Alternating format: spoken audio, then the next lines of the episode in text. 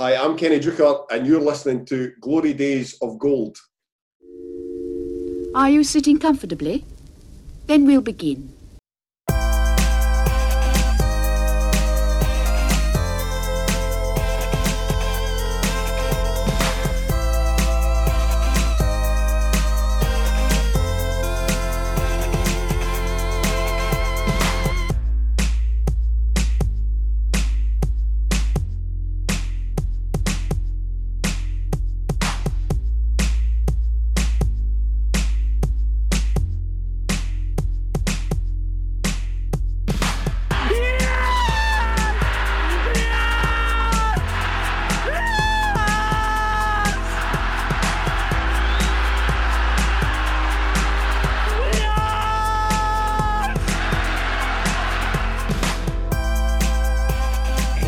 Everybody, and welcome to another episode of Glory Days of Gold, your East Fife and Scottish football podcast.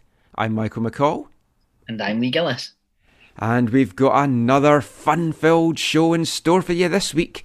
We're going to be speaking to a man that many of you have requested, part of the famous promotion winning team at the start of the millennium, well, just into the millennium, Ewan Donaldson, a fan favourite, big favourite of Lee as well. So that's going to be a, a good chat that we've got coming up. We're going to be looking at the latest state of play and whether East Fife are going to get back. We're going to be emptying our mailbag, a lot more stuff as well. But before we get into all that, let's just have a word, Lee, about this week's sponsor. And we want to, to thank the Phoenix in Glenoffice um, for a, a- an amazing donation, which we'll be putting straight towards the clubs to go towards the GPS vests. So, just a little bit of a blurb. The Phoenix, Glenoffice, and Lawrence Welsh are proud to support East Fife in these difficult times and would encourage all East Fife fans to help out the club if they can. At the Phoenix, we offer a warm and friendly atmosphere to anyone who comes to visit us. We offer a generous 35ml measure of all premium brands and have a fantastic range of draft beers and ciders, including Magners Original and the best pint of Guinness in town. Once lockdown's over, head along to their Domino's night on a Tuesday, their pub quiz on a Sunday, or for your next special occasion, why not book their function suite for just £149, which includes a DJ. They also have an amazing jukebox with over 30,000 songs in it. Um, so if you're in the mood for music, you'll find what you want. So thanks to, to the, the Phoenix and Lawrence Welsh once again. As always, thanks so much to the Phoenix for their continued support. And once we can get back to normal, definitely get out and check them out. I know next time that I'm over, whenever that will be, target in December, but we'll see what happens. Uh, I'll definitely be checking them out. As to what is happening, that is the big question just now.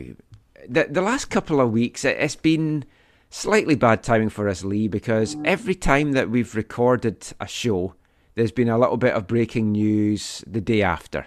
So we've pushed this one back to recording on Friday night, and fingers crossed that the time that this comes out in 24 hours' time, there's not going to have been any more breaking news. Although I'll put up with it if it is some good breaking news, because we still don't know what's happening with East Fife, League One, League Two. Will they be getting back to playing? There was positive murmurs at the, the start of the week. It was looking like everything was going ahead. We would be get get back to, to pre season training at some point this month, restarting the league campaign in March, maybe extending the season into June. But then it's all gone quiet again the last couple of days. Yeah. Um, what's the expression? No news is good news. Yeah, I'm, I'm putting it down to that. I'm keeping Yeah, I'm, I'm hoping for that. I'm hoping for that. Um, I think that there, there's obviously signs that are positive, um, particularly that the Lowland League's not going to come back with the likes of Grant Anderson going to Kel- uh, Yeah. from Kelty to Forfar. And he's a, a good player. So I suppose we, we might need to take something from that that right, okay, there, there is possibilities that the, the Lowland League have heard that they won't restart again if they're letting players uh, his caliber go. Also, I would not expect clubs to be signing players just now if they weren't confident that they were going to be coming back. Otherwise, they're just lumbering themselves with a contract that they, they don't need to have. So, I mean, it is looking like we're going to get back to it in March.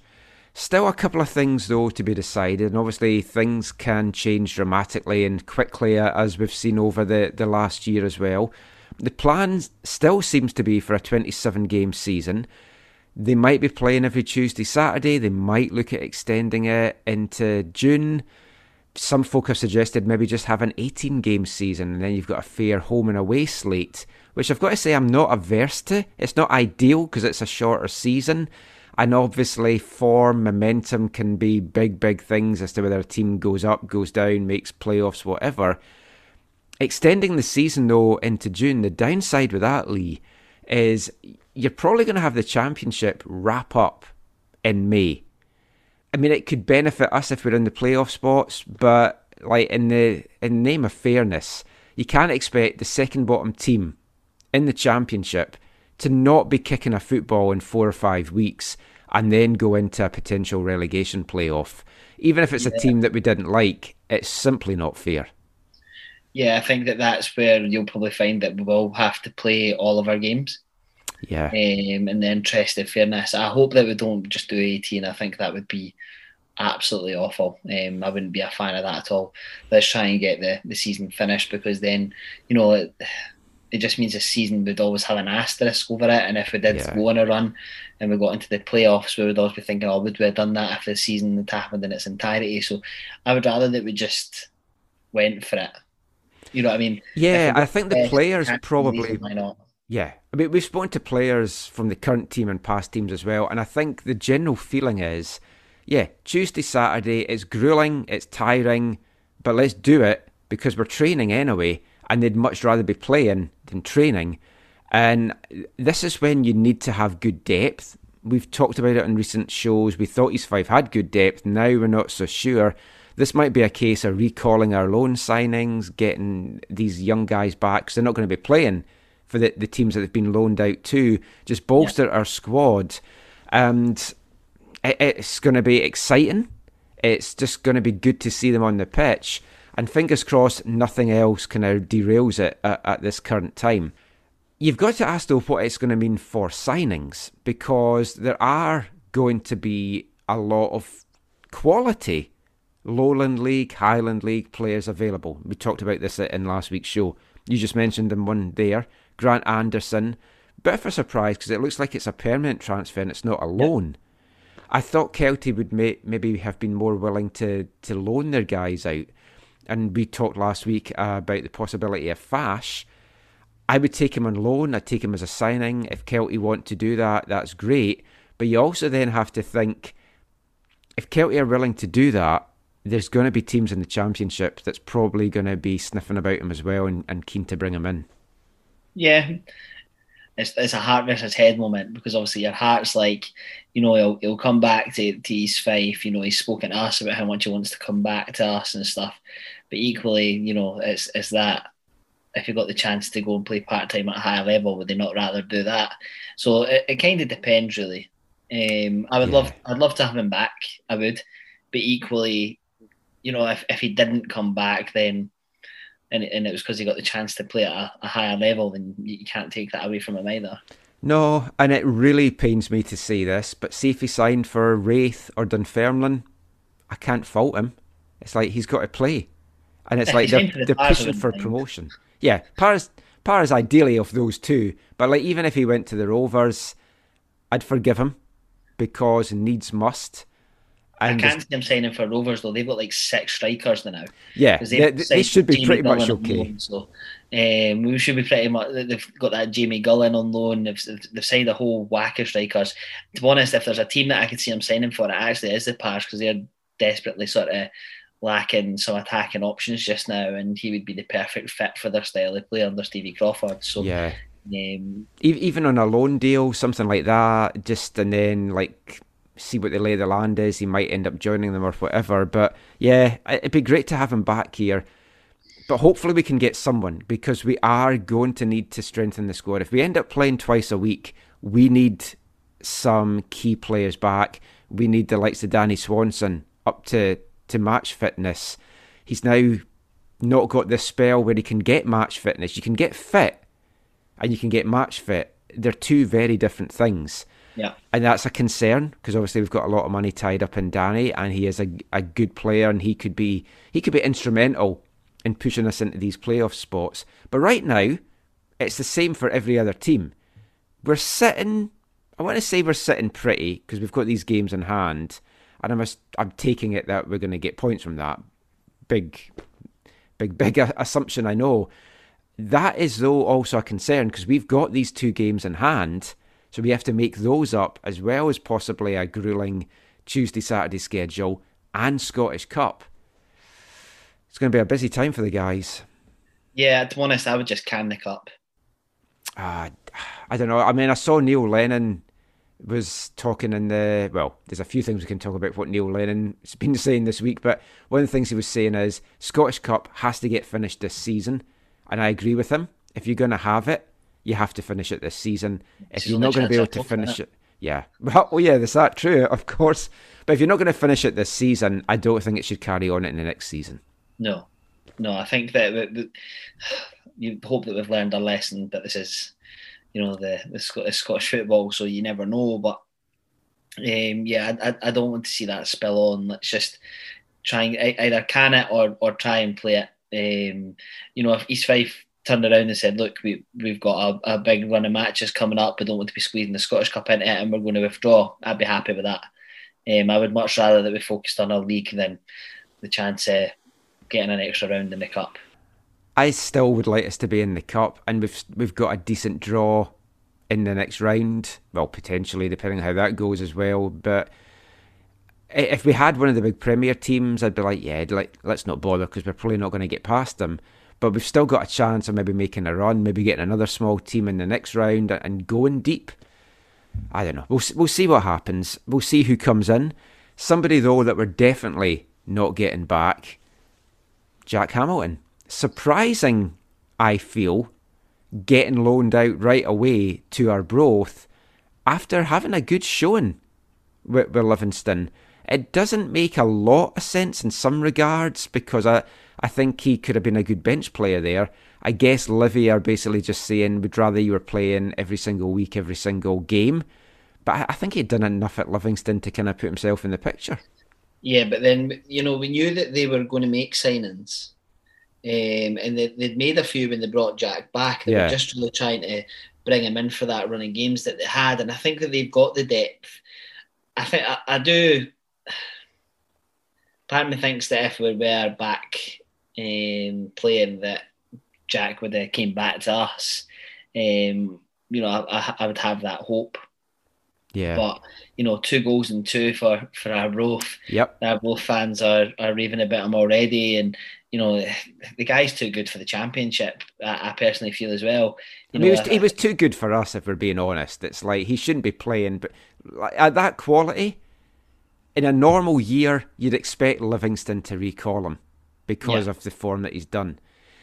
Championship's going to be a good level for him because there's some really good teams in there, and he's performing well. Arbroath on a bit of a resurgence as well, so I mean it's all coinciding and he's probably written his name in the history books as I can't imagine there's many guys that have scored for three different teams in three different divisions in, in Scottish yeah. football. Part of it because in the past you could only play for two two teams in a season.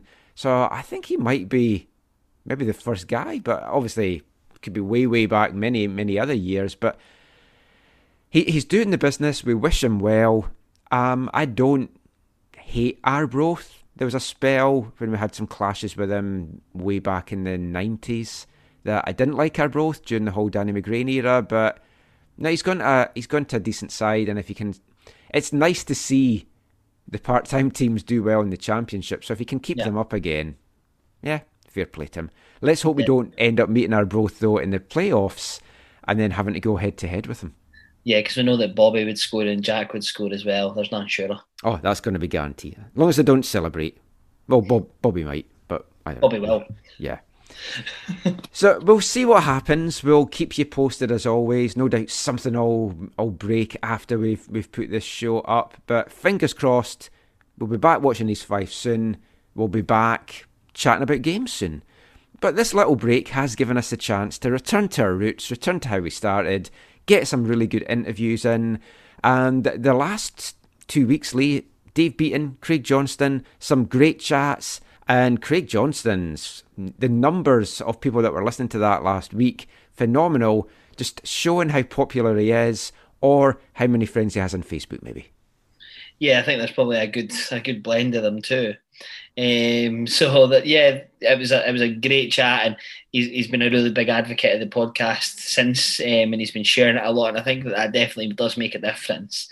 Um, you know, if a player's quite prominent on social media, then they get a lot of people listening to it. But it just goes to show how well liked he is as well. Yeah. Um, and and how much the fans thought him. It was over 450 at the last time I looked. So um, definitely some of the best numbers we've had in a while. And and thanks for everybody. Um, you know, anybody that did listen to it last week that's now a regular listener. Hello. Um, and we hope you enjoy this week's interview too. Yeah, the the chat with Stoney last week it, it was excellent. It was one of one of the best ones I think we had, and we've been really fortunate. I think everyone that we've had, the lockdown's probably helped because I think folk do just want to, to talk about some kind of normal life. But everyone we've had has been really good. There's been some really good discussions, and we've got another one coming up for, for you now. A man that spent three seasons, two and a half, uh, at Bayview in total, in two different spells, both of them under Jim Moffat, a fan favourite. Let's bring you now our chat with East Fife left back and promotion winner Ewan Donaldson.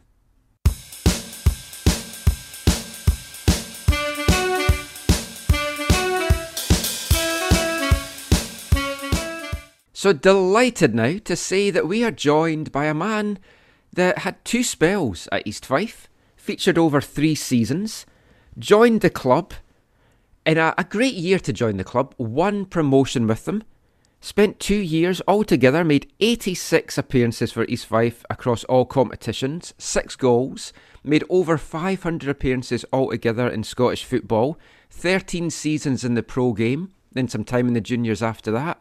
Welcome to the show, Ewan Donaldson. Thanks We've very much. Thanks for having me. We've got to do it. Ewan Donaldson. Donaldson. Ewan Donaldson. Donaldson. So I'll apologise to you and to, to everyone listening that Lee might have a little fanboy episode here and might just completely geek out on you.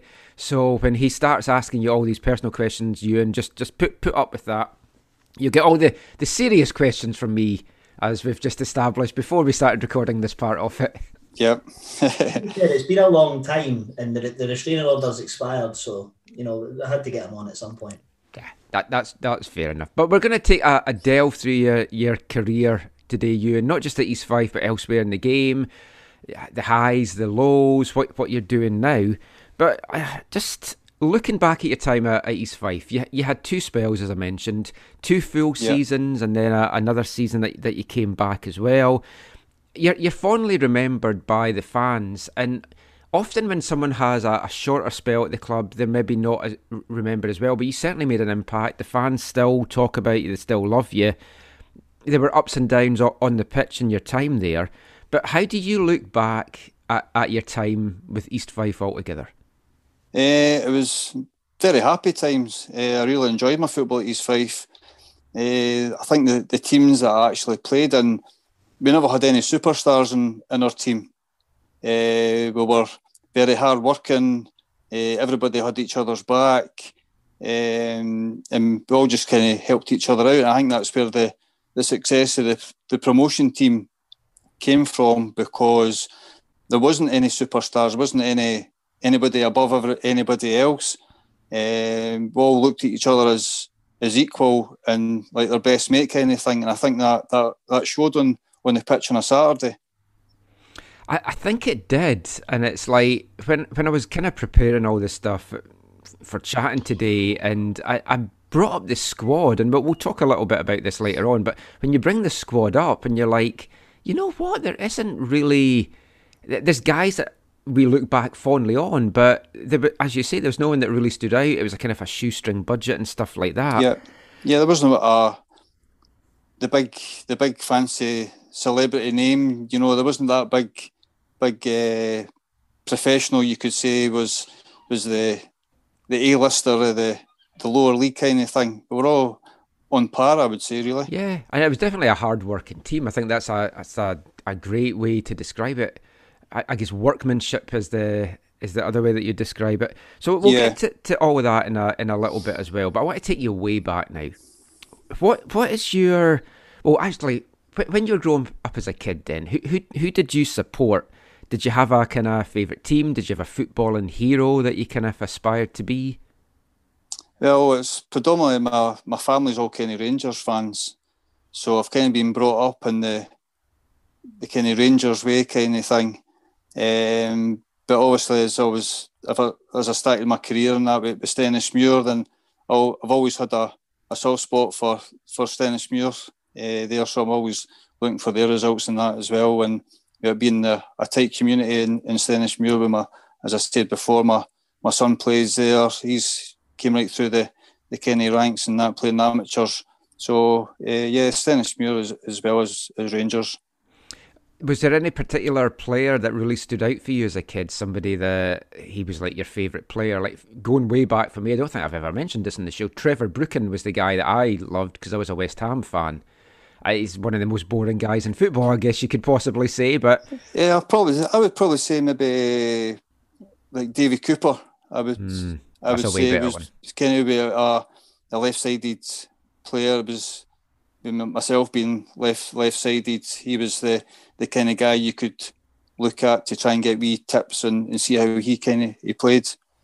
What's your earliest memories then of like playing football, and at, at what point did you realise that you had what it took to kind of make it in the pro game? It was actually, I think I was about nine. Uh, I actually went for my first trial. Uh, it was a local team called uh, North Broomwich Colts. Was looking for for players. So I actually went for a trial, and the manager at the time, after the, the trial that night, he was like, uh, "Ewan, can I have a word?" And I like, "Yeah, sure." Uh, thinking he was going to sign me, I thought the trial went really well.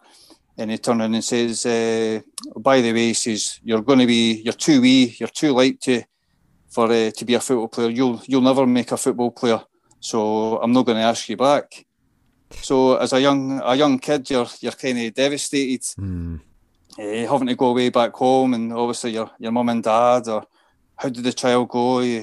When when have you to go back? And obviously, I said uh, the guy says I, I would never make a football player, and they were oh that's that's no good. So I actually uh, went to school the, the, following day, and the, the janitor at the school at the time, uh, Mr. Frame, he he was asking as well and I was, I was telling him what had happened, and he says, "Well, I've got a a friend of mine runs Grahamston uh, Boys Club. It's a team in Falkirk. He says they're looking for players. I would recommend that you you go along there." And I went along there, uh, playing a year above myself. Uh, first season, I actually ended up playing centre forward and scored 67 goals.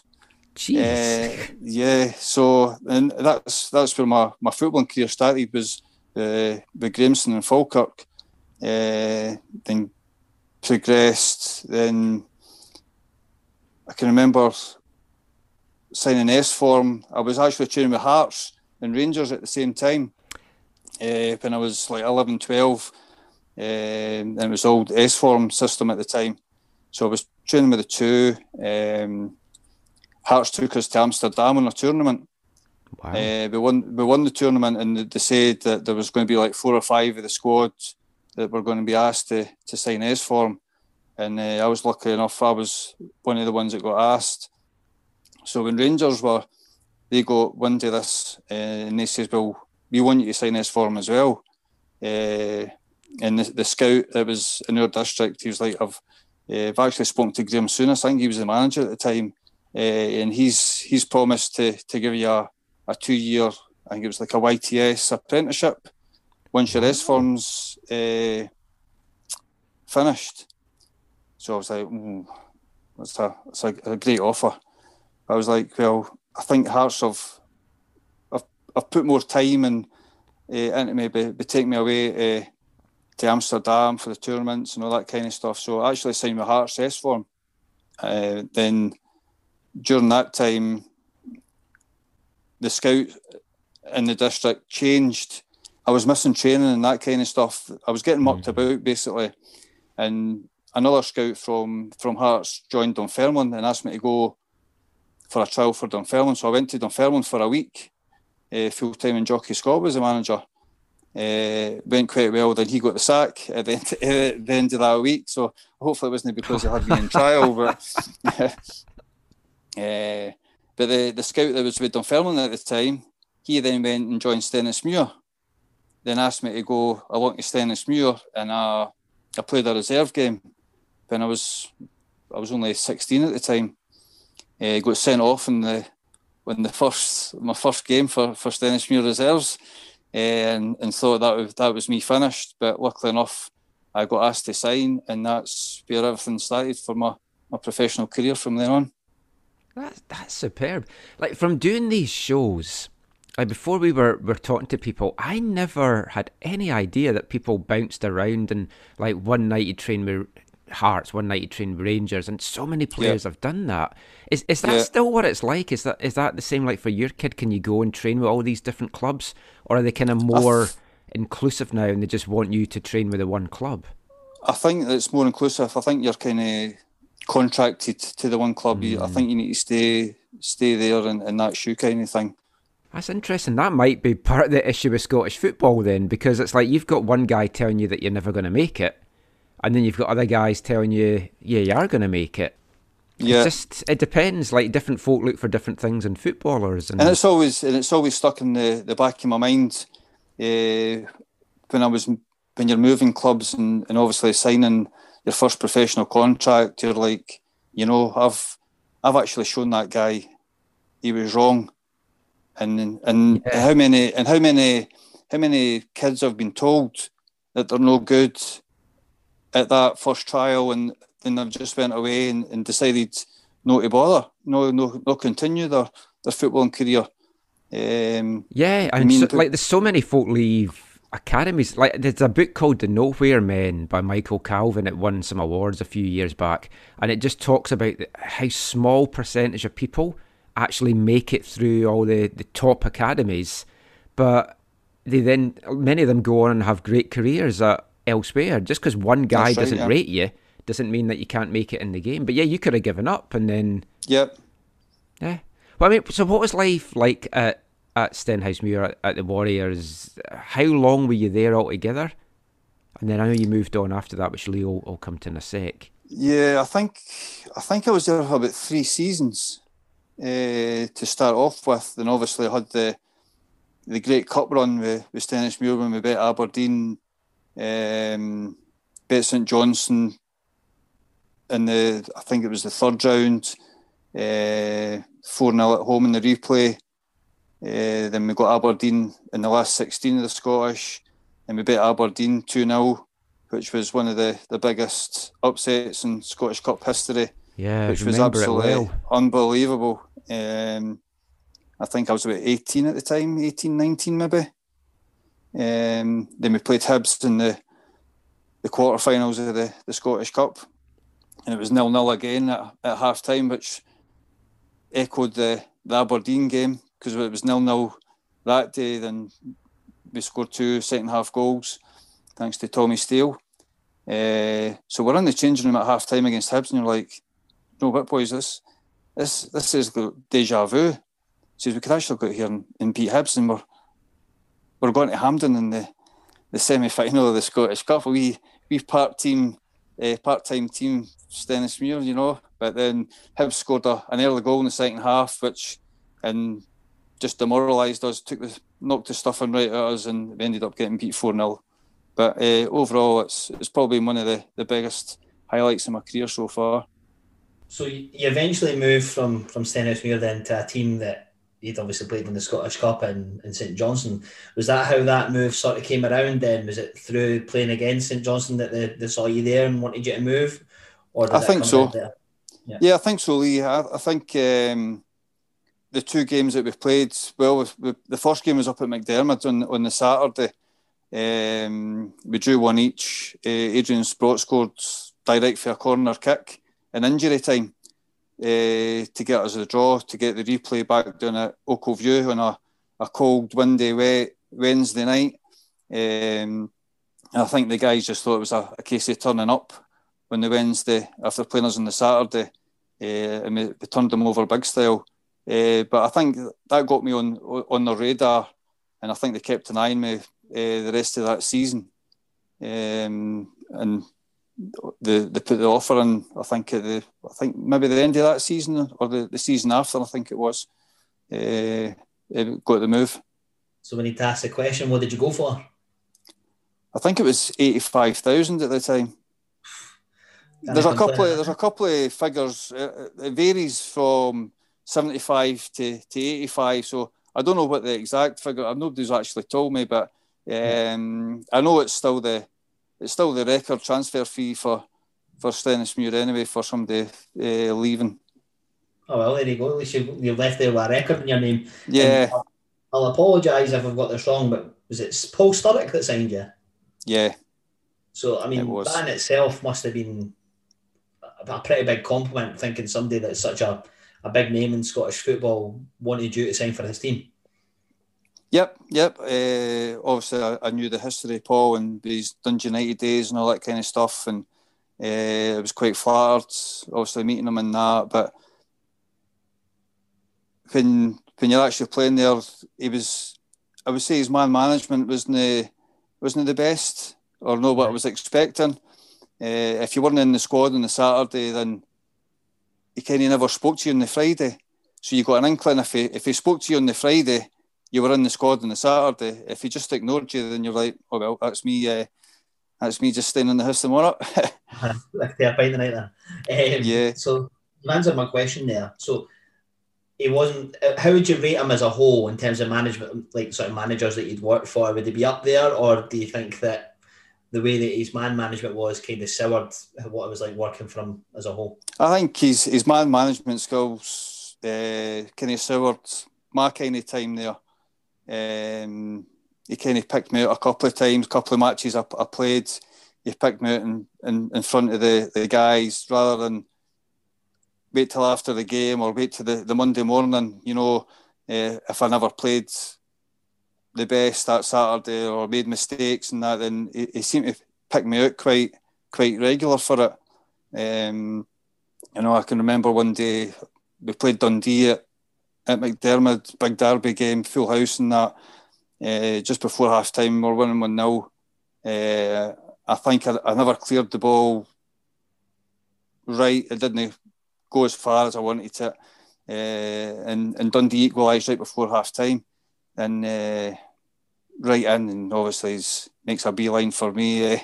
And he's like, Oh, I thought I was buying a Mercedes when I when I bought you and all that. And he says, I've ended up buying a Mini and uh, he had a cup of tea in his hand, and uh, he actually he was going to throw the cup of tea at me, but then he's forgot it's a polystyrene cup it's in, and the tea just went flying straight up in the air and went all over the top of him. So I, then I, I kind of got the the the best laugh at it there. It's nuts the sort of things that happen in changing rooms that obviously as fans you, you've no idea what's going on and obviously you hear the yeah. stories that Sir Alex with the hairdryer treatment and, and stories of Graham Souness and guys like that kicking holes in walls. But yeah, you yeah. wouldn't imagine Paul Sturrock being the, the sort of guy that would throw a cup of tea at somebody. But like you say, you, you got the last laugh in that one then. So your career after that was probably the best way to say it was a bit nomadic. You, you sort of bounced around some clubs. So for, yep. for the listeners that don't know, after St John's, you went with Clyde, um, yep. Albion Rovers, Forfar back to Stenhousemuir, then Forfar again before finally getting your, your dream move to East Fife um, in the summer of 2002. So yep. there's a lot of clubs there to have over a sort of five year period. Was that through choice or trying to find the right fit, or were things just not working out when you moved to? No, it was it was um, it was just a, a case. Uh, I was enjoying my football, and, and the clubs were, were actually just coming in and asking me to sign. It was just uh, the club would contact the other club and say, "Is Ewan available?" Uh, and the club would say, "Well, at the right price." Uh, they would agree their price and then speak to me a bit like personal terms and if I would be interested in moving in that. So it wasn't a case of me actually not being happy or, or whatever. I actually enjoyed it. It does look as though that I just kept bobbing about here, there, and everywhere back to the club that I'd already played for. But um, yeah. Across the, the clubs that you were with, then, before we get on to talking about the, um, your time at East Fife. Who was the best manager you worked for? I would probably say Terry Christie. Was that at Forfar? Uh, Stenhousemuir. Yeah. So Uh, Ian, Mr. McPhee, Ian Dufflecoat. McPhee at Forfar. Yeah, Mr. Dufflecoat, yeah. I think he's still got it. Mhm. So was he the manager then that you just had the best relationship with, or was he just the manager that got the best out of you then?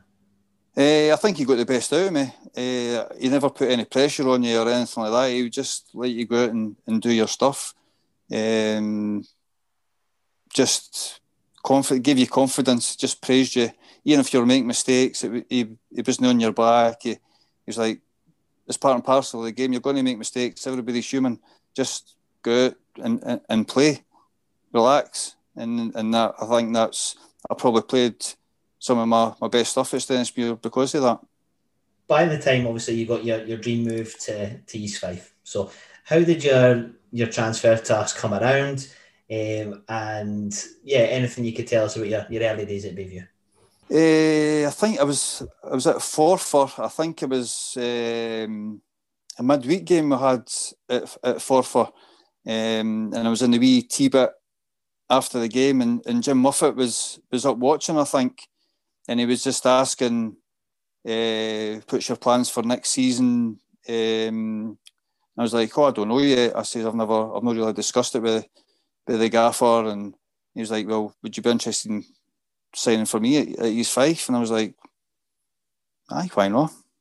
So I, I was he he planted the seed, and and obviously the the two clubs uh, agreed agreed the terms, and and uh, I joined the the ninety five. Five. Good answer. The you, you had the two spells at East Fife, and both of them were under Jim Moffat. What was he like to play for as a manager? I know the fans kind of had mixed feelings as to his his abilities as a manager. Obviously, he won his promotion, but then we got relegated the, the next season, and it was a bit of a love hate relationship sometimes with him. But what what was he like to actually to play under? He was actually good to play under. Um, I mean, it, it's it's quite hard when you when you think on being a manager because like a goalie and for him taking Yeah. like training, uh, no disrespect to Jim, but like taking training and and and different drills and all that kind of stuff. You're like, oh, with him being a goalie, he never he never done that as a as a player through his career. So how how's the training going to be like, kind of stuff. But then he had uh, Craig Robertson and, and and Greg Shaw was was there. I think the second spell was his number two, so he had he had good assistance with him in that as well. That that helped put on like the training and helped to, like the outfield players. But yeah, Jim Jim was was good as a manager. Uh, It's just interesting you saying that because I, I hadn't really thought about it until you were just saying that. When, when you look at managers, there's not many goalkeepers really go in to be managers or go on to be really, really suc successful managers. I can't even think of any off the top of my head, but it's like I know Peter Shilton had a brief spell at management at Plymouth. He's the only one that I instantly think springs to uh, mind, the but- Wolves. I think the Wolves manager was a goalkeeper. Oh, really? Yeah, I think so. I might be wrong there, but I'm sure. I'm sure he was. I'm sure he was a goalkeeper. But it's, it's weird. It's a position that they don't tend to go into, and I wonder if a lot of it is because it's such a unique position, and you're you're just focused on on that area of the pitch that maybe you feel you don't know a lot of the other areas of the pitch. or maybe you can maybe get a wee bit more tactical because if their team's attacking kind of thing, you can maybe like see things uh, tactically that's it's maybe wrong because you can see the full picture if if that makes sense. You Yeah, can- well, I mean, that's maybe like you know, yeah. we tweak this, tweak here, and tweak there, and that might get a better balance because he can see where the weakness in the team in that is. What about you, Lee? Can you think of any goalkeepers turned managers or? Bruce Arena? Oh, was he a goalkeeper? Mhm. Ah, oh, well, he's been very successful over here. So yeah. That's why I'm surprised you didn't know that. I, I don't I don't even really remember him as a player. I remember him just as a manager. I don't really remember him. To be fair, I'm cheating because I saw something about him on the telly, and that's the only reason. Ha ha! it's not like I'm, it's not like I'm well versed in anything Oh. else. Apart from that, I don't think so. I want to say the guy Nigel Adkins as well. Um, that played. I think he went on to manage like Reading and stuff, but I could be wrong.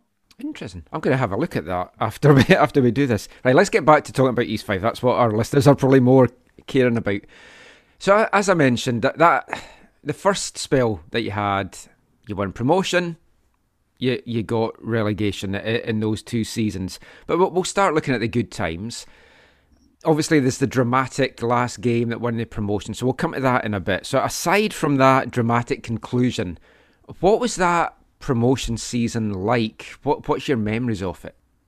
I think it was just um, for even for the start of the season. You know, you win you win your first kind of three or four games, um, and you've got that momentum right right for the start, and it just kept rolling and rolling and rolling, and the team spirit was was fantastic. As I said before, there wasn't any big superstars. There wasn't any big heads or that in, in the side, and everybody was like level headed. Um, and the more you were winning, the, the more you were like kind of top of the league, you got the belief, and everybody got the belief, and you say you could actually do something this season, and and it came for like the, for the manager, for the for all the backroom staff, and everybody at the club, and the supporters got right behind you in that as well, which played a bit a massive part towards it. I know that the players are playing on the on the pitch and getting the results, but the backing that we got from the fans in that season was was second to none, and it showed that with the with the last game of the season when the stands were, were absolutely full to the gunnels, yeah. and, and it was a great atmosphere, you know, and, and, and they and they helped us uh, to get over the line. I mean, the, the top four, right to the very end, right to the closing minutes, it was so tight um, and I think we'd actually heard that I think Peterhead were playing Morton. And I think if Morton had drew, if if they had drew and we won, I think we, we were actually going to win the title. Yeah. Um, and we heard that, that Peterhead had equalised in, in injury time, and then it got chopped off for, for being offside. So you, I know you're you're jubilant for actually getting that, that you knew you had, you had promotion, but then to be told that you were actually league winners and, and champions, kind of put it up a notch, then you were told, "Oh no, it's offside." So you've only got promotion. You're not. You're not champions. Oh, that must have been so. I mean, I, I, all I remember from that side of it as well is Albion Rovers fans had thought that our game was over, and they were celebrating with their players because they thought they'd got promoted. Yeah. But knowing that we had a delayed kickoff and the game was still going on. So, I mean, that was such a dramatic day all round. So, so let's take you back to that day. May 10th, 2003, Bayview packed, as you said, 1,996 fans crammed in. I'm sure there was more because the, there was no yeah. spare seats and there was folk in all the aisles and everything standing about. So I mean, we weren't we weren't sitting; we were at the back standing, and there was no seats round about us. So there was definitely more. That was a record attendance at that point. We needed to win to go up, and it's nil nil late in the game. What's going through your mind at, at that point? I think it's just a just try and do anything you can to, to try and get the ball up the up the park. Um, we always had the belief that we would get one chance, and it was about taking taking that chance late on. Uh, and it just so happened that, that Kenny got the chance and, and, and put it away. But when we had Kenny on, I, I told the story with him. I brought my video camera to the game and I'd filmed most of the game and I turned it off just before the goal because I didn't think it was coming. and I was just yeah. so down. I didn't want to be filming us being deflated. And then, so I didn't get the goal on, on camera, but I got the aftermath and the celebration.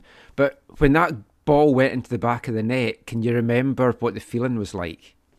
It was just ecstatic. You know, actually, because you knew it was, it, there was only about a minute to go and you knew that once Kenny scored, that was that was it. You know, it was just the relief.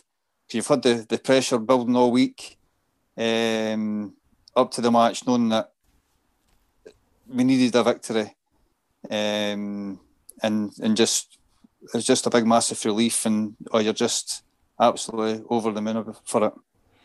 We were talking on last week's show, and like Lee had said, that was one of the games. If you, I, would posed the question if you could go back in time to three matches, either ones that you'd seen or ones that you'd never seen but you wanted to be at. And Lee, you picked that that game, and a few other fans have as well. To to relive that moment, I, I just think would be magical to, to to just relive that again. Yeah, I think I was actually on the bench that day. Yep. If if memory serves me right. Um, so I had had obviously the, the disappointment. You know, you're you're turning up to the match, thinking you're going to be playing because I'd played uh, quite regular up up to that that point. Then to be told that you were on the bench, you're like, oh, a bit of, a bit of a downer. But then you put your, your personal feelings aside, and it's all about it's about the, the club, it's about the, the team, and and that's where the the team spirit and that comes in. Knowing that even even though I wasn't starting, I was still part of the, the squad, and, and I would have to play my, my part at, at some stage, and obviously get the boys up for the up for the start of the, the match, and and try and do my bit, get a chance when, when I come on have you ever watched or rewatched it on YouTube? And did you know it was there? No, I didn't actually.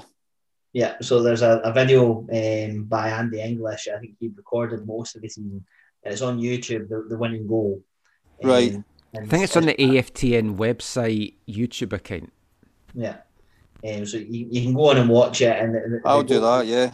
The goals recorded, and you know we've actually clipped part of the celebrations as, as our intro music because the, the noise that you, I've still never heard anything like that at Bayview, no matter yeah. what the game's been. And, and the reason why I picked that game as one of my fears is, is because that tension built up for that 89, 90 minutes. And then I think that just the mix of emotions, everything that went through. I was crying, my dad was crying. Yeah. You know, you're turning around and you're seeing men in their 60s, 70s. Grown men, yeah, I know, yeah. And, you know, walking about the, the pitch after the game and just the euphoria going through the fans is nothing I've experienced. And, and I've seen us win two titles since then. And I still don't think that anything has, has rivaled that. But I think that I was purely down to the emotion and, and how we done it because the, the other seasons we won it quite well. The, the, the season that we won it under Dave Baikie, we won it in March. You know, we, we beat yeah. so it was way in advance, and then with Gary Naysmith, we won it a few weeks to go as well. So I, I still don't think that anything will compare to that. But here's the question then. Like I, I like we talk about the aftermath and the joy. My memories of the game is it was not an enjoyable game to watch because it was so tense. It's like you couldn't yeah. enjoy it. Is it is it like that as a player when you're playing in that game? Can you not enjoy it just because of the nerves and what's at stake? No, I think it, and I think it was because it was it was pretty scrappy, and, and Queens Park made it really really tough that day. You know, they came to, to to spoil the party. Um, and I think, yeah, everybody everybody's tense, so I don't think everybody's relaxed and they're not playing their, their own game. They wouldn't. Guys are, are trying things that they, they wouldn't normally try. They're trying passes that you know they've never they've never tried that pass in their in their career, and you're trying to trying to force a result rather than just play like we did the last thirty three games or whatever it was, you know. Um, then obviously you're, you're feeling the tension for the stands and and that kind of stuff. And it does, yeah, it's it's um, you feel the the weight on your shoulders because you're not going to be the one that that makes that mistake that could ruin everybody's day, kind of thing. Um, but on the other side, you could be that player that that Kenny was that that day and and make everybody's dreams come true kind of thing.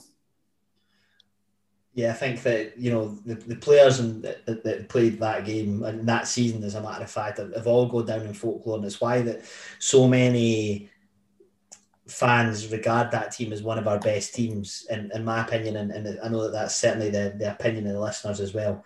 So we've touched on it already. That that team was put together with buttons because we didn't have yeah. money, and that yeah. showed when we went up the division. But do you think that the, the reason that the, the squad performed so well, I know you said there was good cohesion and everybody got on well, but do you think that it was that underdog mentality when we look at the likes of having Morton in our league and stuff?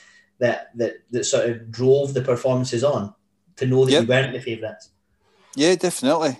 Um, we had we had nothing to lose. You know, you're coming up as you say against Morton and, and, and the bigger teams in, in the league and that, and we're like, nobody's expecting us to win.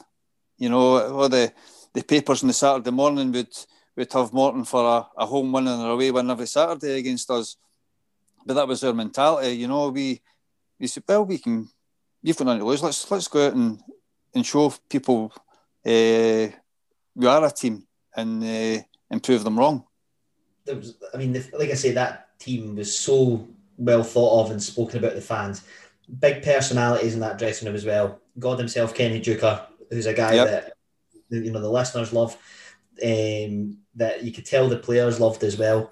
Um, and so he actually asked for you when we were on the show, by the way. Um, All right. obviously I mentioned You were one of my uh, one of my heroes, and he said that he hadn't spoken to you for a while. So there you go. Um, Ross Graham as well, another Yeah. great guy, big character. Um, James Yeah. Herkis, Mikey Hall, Jim Butter.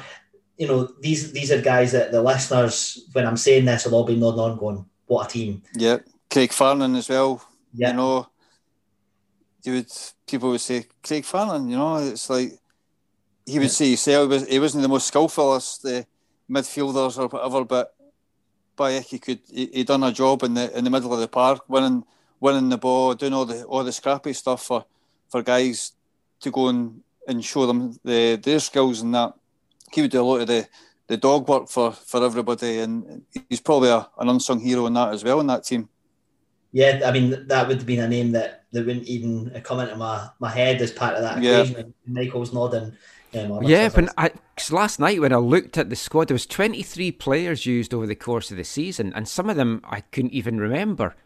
But they obviously played big, big parts, and it's like Yep. it's not names that stand out, and it's like it's just a group working together really, really well, and it just all coming together. Yeah, but had a good mix. You know, you had the, the experienced guys, and you had the, the young the young guys coming through and that as well. So I think we had, we had a good blend uh, uh, of talent in the team that year. There's actually someone's put a quiz up on some site. I'll tweet it out, and it's like, can you name the 23 players that featured that season? Oof. I got nowhere close to, to Yeah. it, and it's like I'd be really curious to see how many. I, I I was in single digits. I was like eight or nine. It was just my mind went completely blank. I just could not. Blank. Send it yeah. to me. I, I'll, Send it to me yeah, I'll, I'll see what I can get.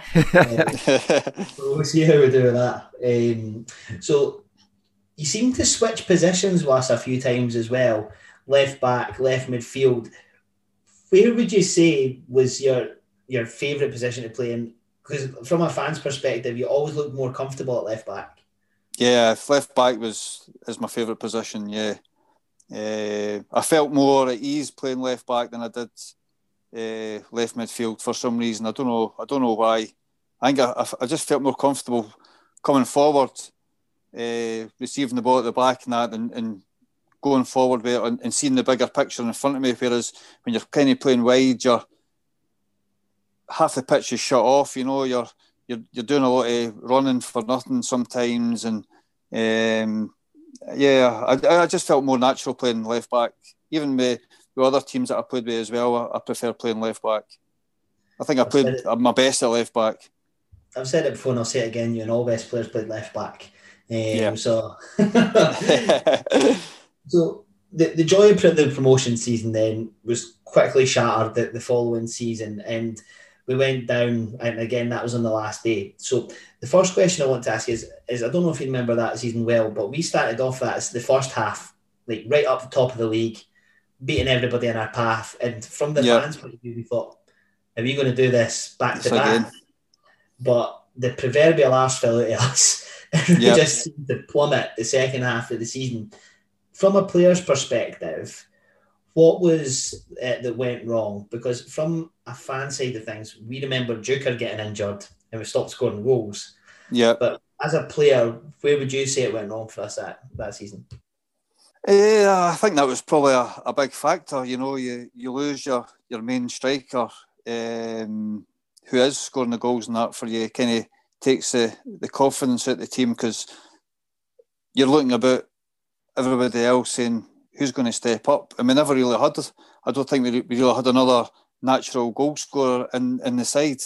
Um, it's all right putting somebody in that position to play centre forward, but we never had somebody to put the, the ball away. And I think that's where we kind of struggled. And, and if you're not scoring goals and you're not winning matches, and, and that's what proved to be the, the, the final nail in the coffin, I think.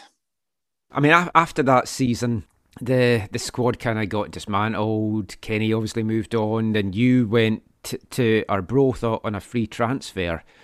Was that your choice, or was it kind of made for you that they wanted to just freshen things up? Uh, I think they just wanted to freshen things up. Um, it was actually Stevie Kirk uh, signed me at Arbroath. Um, ah. He uh, he got in touch and, and and asked again what was my plans for next season, and I think when he spoke to me, I th- I wasn't sure what was what was actually happening with me. Uh, if I was going to stay another year at East Fife, or if they were going to offer me another contract, or um, we hadn't really spoken about anything. But Stevie was was pretty keen to to get me up to Arbroath and that. So I, that's when I decided, look, yeah, I'll, East Fife haven't really made made me an offer.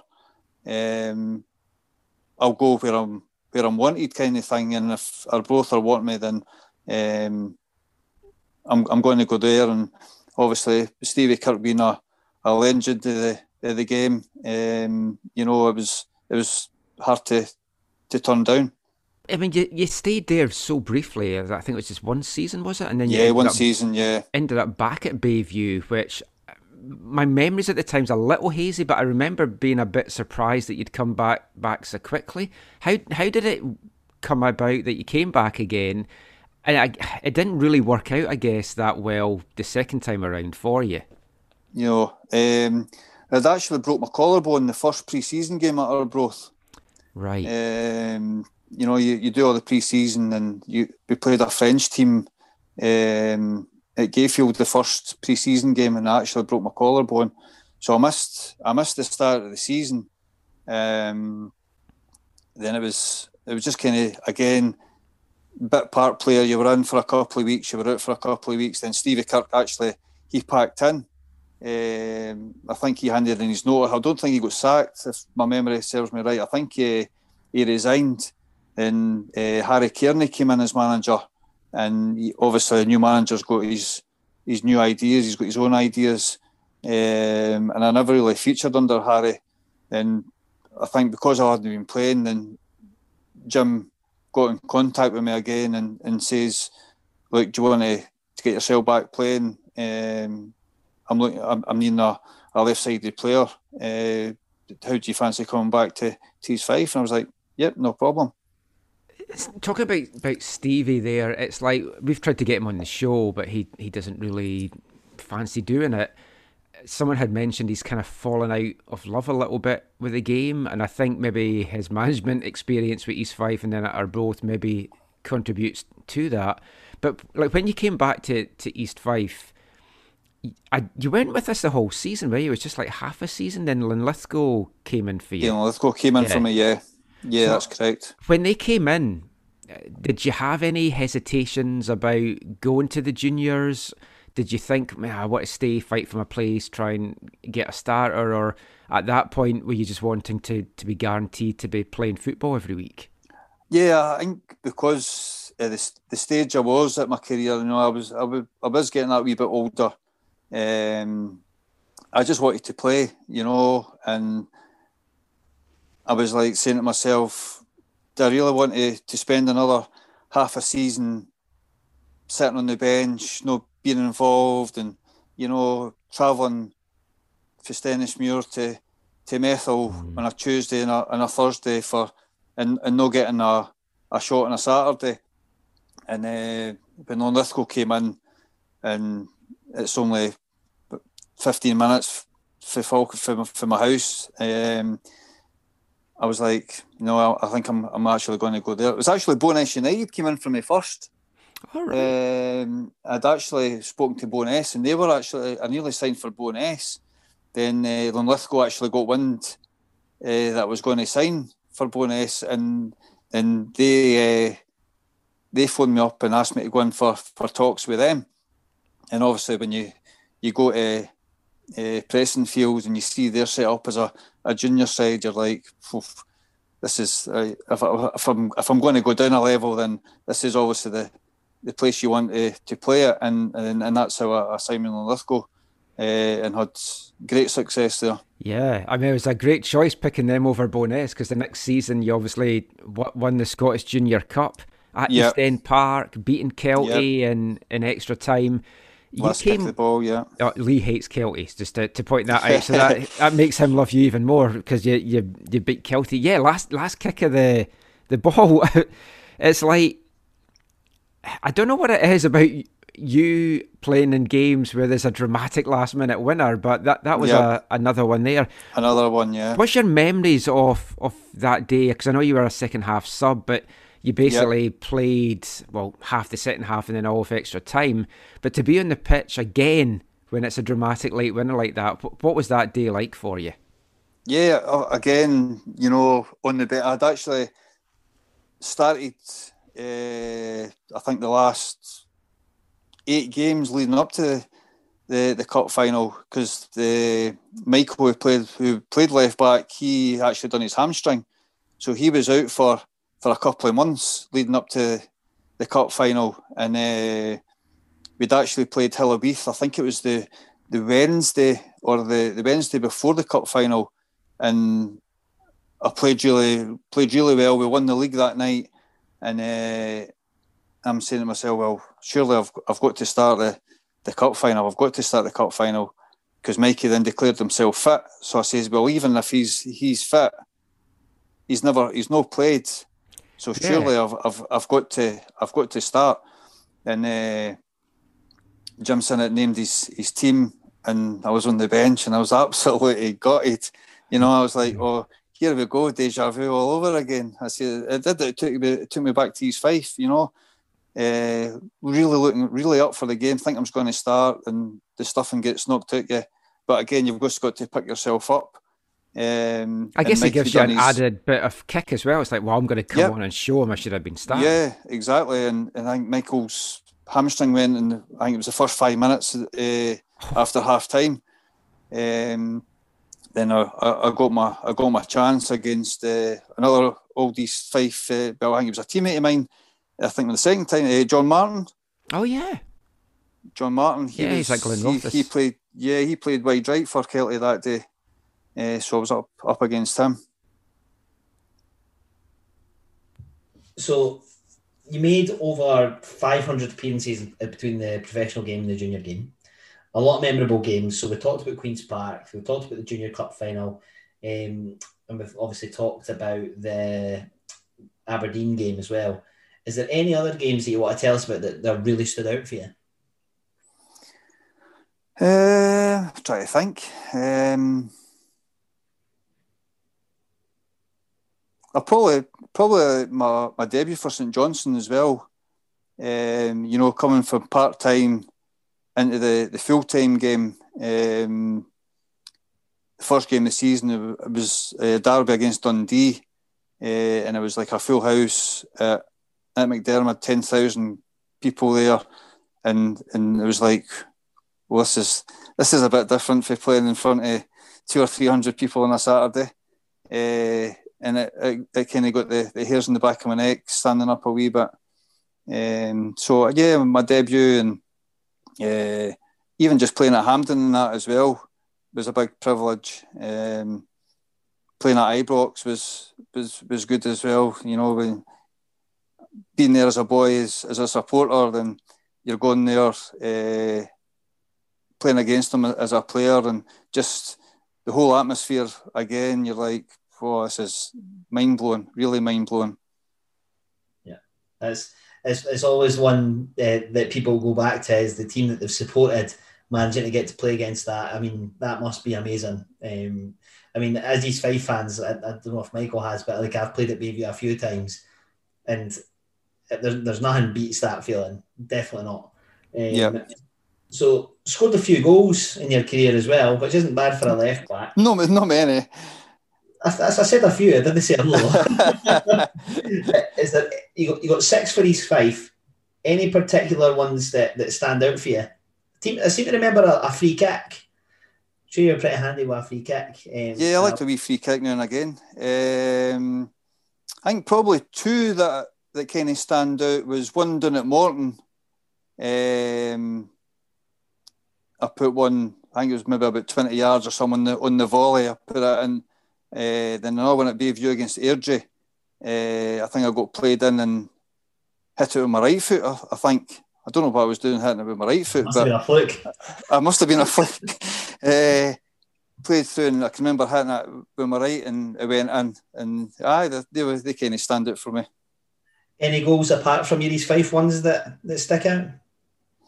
Um, probably my, my prison service career, uh, playing for the national team against England. Uh, right. I hit a free kick. Uh, we played a, a, tournament in Belfast. It's like a Four Nations kind of tournament. Um, and it was always niggly against England, as you could imagine. Uh, and I got a free kick about, I think it was about 30 yards out, and I've I just hit it. And it's hit the underside of the bar, off down off the line and right into the, the top of the net. And uh, it was like, yep, that'll do for me. Substitution, just take me off. Just, just take me off now. I'm glad you added the word service to that. You didn't go, yeah, during my prison career, and folk be like, what?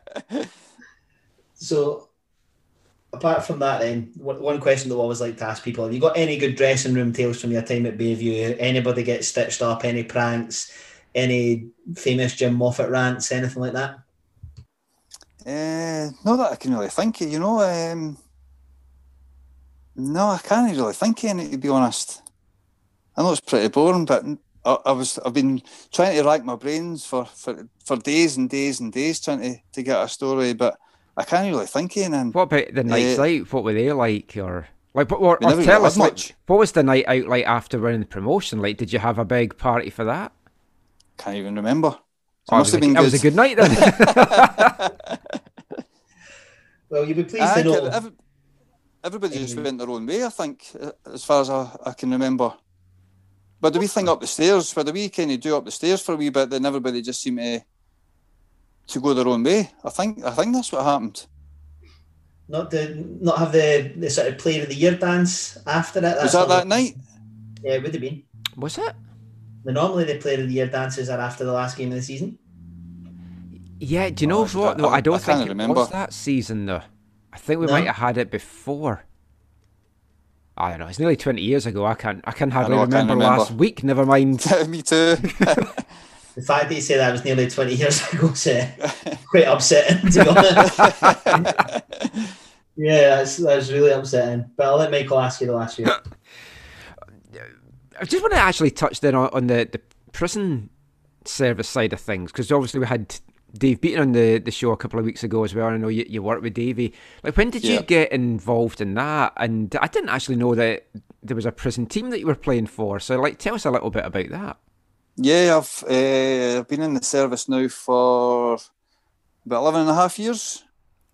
Um, and during my my college, my, my six week, um, you go to the, the prison. Once you first start, you go to the college, and that's where you get your training and all that kind of stuff. Um, so I was only there a couple of days, my first week, and chap at the door comes in, and one of the, the managers, uh, can I speak to Ewan Donaldson, please? And the tutor was like, aye, sure, aye, right, Ewan, just out you go. So I went and I was like, well, what have I done? What have I done? and uh, the guy says, "Oh, this is uh, this is Paul Mulholland. He's the, the manager of the, the Scottish national football team. Uh, he just wants to, to have a wee word with you." And it's like, "All right." He says, uh, "Interested in playing?" I was like, "What do you mean?" He says, yeah, "I'm the manager of the Scotland team. Do you want do you want to play in the Scotland team?" I was like, "Aye, of course I do." Aye. He says, "Right, uh, we'll be in touch." So, uh, yeah, we we play. Used to play three or four games a year uh, against like you'd have your, your Four Nations tournaments. Uh, so you played against England, Ireland, Wales, uh, either in Belfast or down in England or in Glasgow. It was when we hosted it. and yeah, it's some uh, some great games with the, with the prison team. I take it it's just the warders. You didn't like sneak in the odd prisoner that was like a footballer no. that had done anything bad. No, no. Uh, Still watching Mean Machine. yeah. like back in the like when I was growing up as a kid in the seventies, I think it was in Scorcher. It might have been Roy of the Rovers magazine, but there was a cartoon strip called Lags Eleven, and it was about a prison football team and just their adventures and stuff. And I just always remember that. Um, right, moving aside into another aspect of your career, because you, you've hung the boots up now, and you've kind of become poacher turned gamekeeper, and uh, you're now doing refereeing. And yeah. I do remember you enjoying a good moan at the referees back in the day. Yeah. Now you're on the other end of that. So how did that come about? Was that something that had always interested you? Because I never understand nope. why anyone wants to be a referee, not for any other reason than the abuse you get from every single side. You can't do anything right. No, it was actually um, I was up at my son's uh, training one night and uh, just standing watching him and the secretary the the Stirlingshire Referees Association. His son was play uh, training on the other half of the pitch, and he recognised me uh, from my playing days and that. And he's like, "Oh, you know, how's it going?" And I was like, "Aye, fine. What you up to?" I said, "Oh, I'm just in the uh, working away in the prison. Are you not playing anymore?" I said, "No, I've I've retired. I've hung hung the boots up." How do you fancy becoming a referee? I was like, "No, definitely no." He says, "Come on, we're actually looking for referees." I says, "No, I says, it's, it's not for me. I say, I used to give the referees pelters every game I played. He says, give it a try. He says, we've got a course coming up and uh, come along. I says, no, no doing it. So he would leave me for a week or two, come back to me again and be standing watching watching Jack training again. Ewan, that course starts next week. I says, the referee course? Yep. I've put your name down for it. He says, see, uh, uh, the prison college, they done the course at the prison college in, in Polmont. He says, uh, make sure you're at uh, Polmont uh, College for uh, six o'clock on Monday night. He says, your name's done. I was like, all right then, all right, what, what can you say? So uh, went along past my past the course, uh, and and that's I started the, the refereeing and I absolutely love it. Believe it oh, or not. Really? Yeah, What's tougher really then? It. Dealing with angry players or dealing with prisoners in the prison? Right? Who gives you the most grief? I would imagine it's the players, probably. Player, probably the parents actually. Oh, oh. The, for the for yes. the side, you, you actually get more hassle for the for the side of the pitch than you actually do. Yeah, I've seen the that guys here. Playing. It's insane. yeah, yeah. Uh, yeah, another thing we've got in common, Ewan. I, I qualified as a referee as well. I only lasted four or five games, um, and I jacked it. Man. Honestly, that I actually found the coaches worse than anything. Um, yeah, the, the, coaches were horrendous. I refereed the game. Uh, it was Glenoffice versus Cowdenbeath, funnily enough. And the referee, the, the one of the wee boys, he must have been about ten or eleven. You know how you get the, the sort of youth games to start off. Yep. He called me a fat. See you next Tuesday, right? Yeah. I just laughed. I was just like, look, I was like, I'm telling you now, pal, any more of your attitude, and I'm just going to send you off. Because I, I kind of felt that from a young age, you should probably stamp that sort of behaviour out. Yeah. Coach, I was like, take him off before I send him off. And he didn't. And then next minute, he, he gave me again. So I sent him off. And the manager, honestly, I've never heard abuse like it in my life. Uh, yeah. My old man was watching it.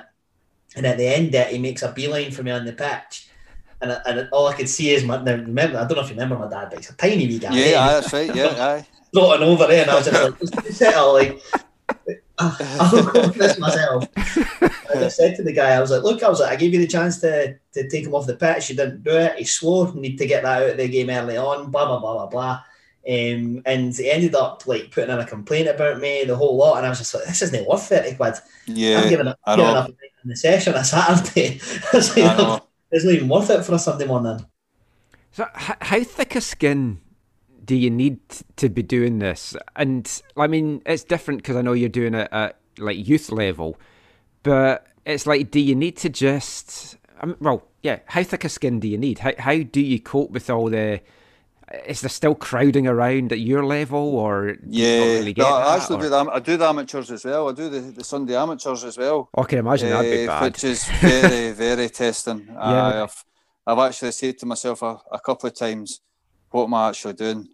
I say that is this actually worth the, the forty pound fee, you know? And um, uh, it's very very challenging the, the Sunday amateurs. Um, I mean, even even the, the young kids in that as well, you, the abuse that you get for the side, and and I think I think being a prison officer actually has actually helped me.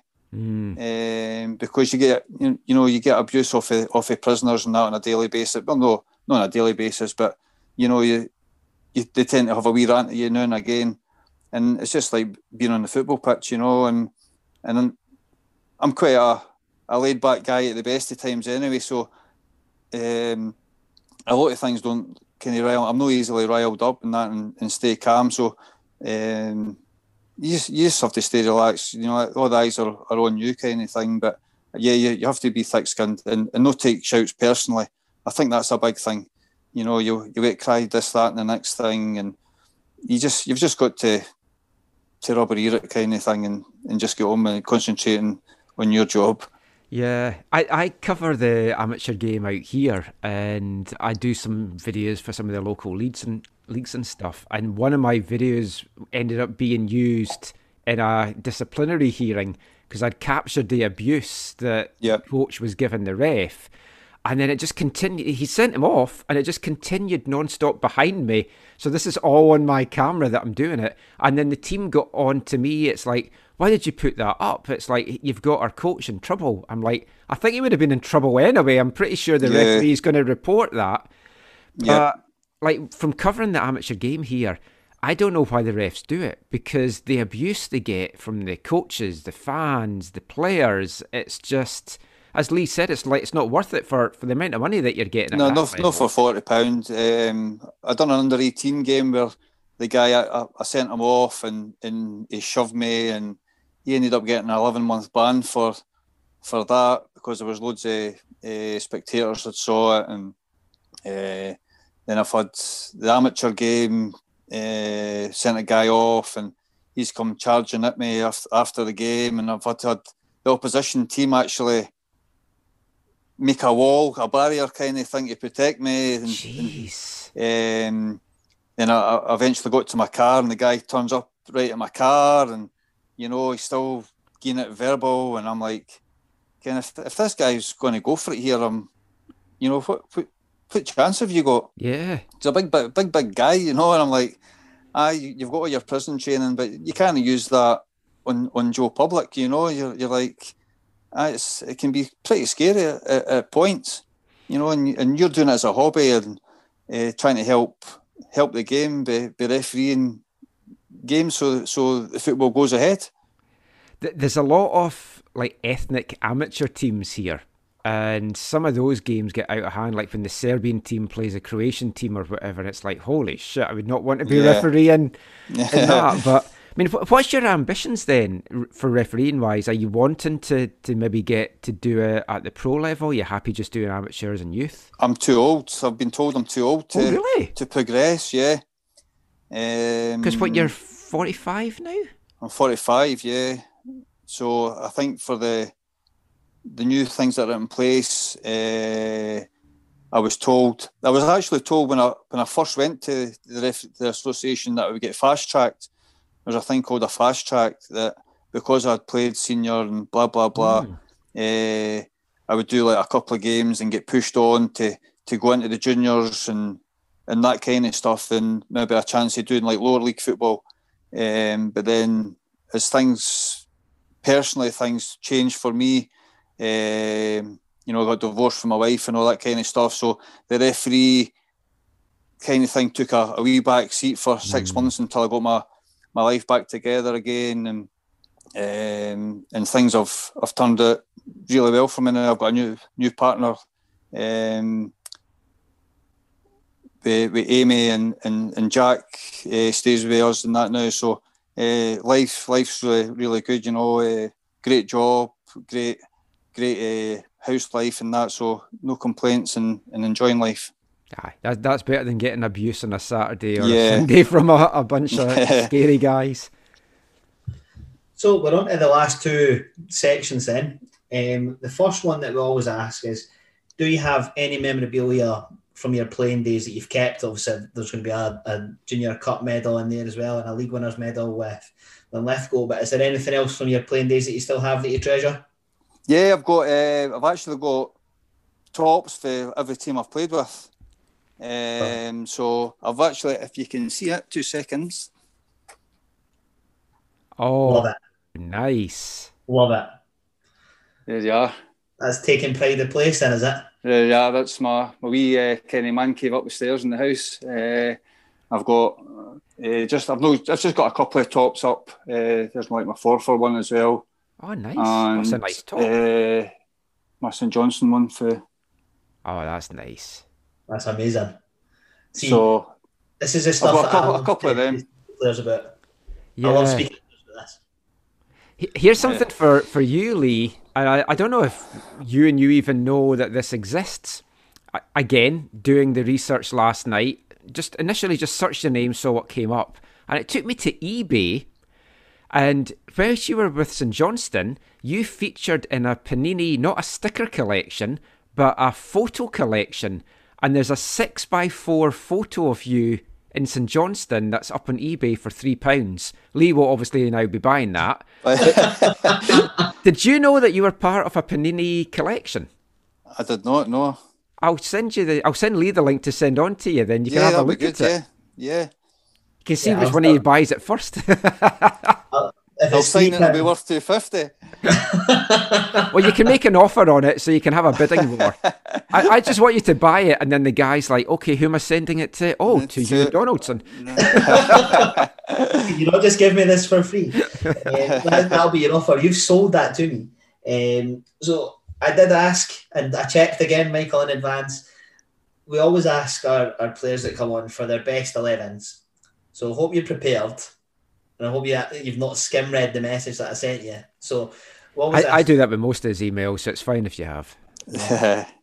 Did you come prepared with your all-time eleven played with? I've got a wee list here. Yes. Good man. Good man. So we'll go to start off with then your best eleven that you played with. Played with. This was really really tough because during my my long career, I've played with some really decent goalies um, Alan Main at St Johnstone. Uh, boy you called Mike. Don't Mike. mention Alan Main to us because of what oh, happened. right, sorry. Dundee United in 1981, but okay. Yeah. uh, a few of the the forward, uh, Stuart Garden and Michael Brown. Um, but I've actually went for an old stalwart. Uh, East Fife. I'm going to actually pick Jim Butter. Hmm. Good choice. Um, Jim is a, a, a right gentleman, a really, really ge- good gentleman, uh, nicest guy you could ever meet. Um, so I, I, I, was thinking, I said, well, obviously with the promotion and that, Jim, Jim played his part during that season as well, you know. So I made, I made him my, my keeper.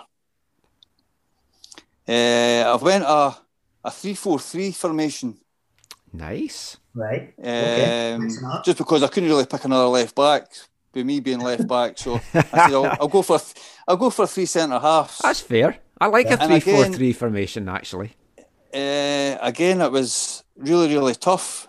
Um, so I actually had a, like a, a wee tombola, and I put the I put all the names uh, the the defenders that I couldn't decide on, and whoever I picked out, I would be like, well, I'll be happy with, with them in my in my side anyway. So I done a wee lucky dip. So my right centre half ended up Gordon Russell.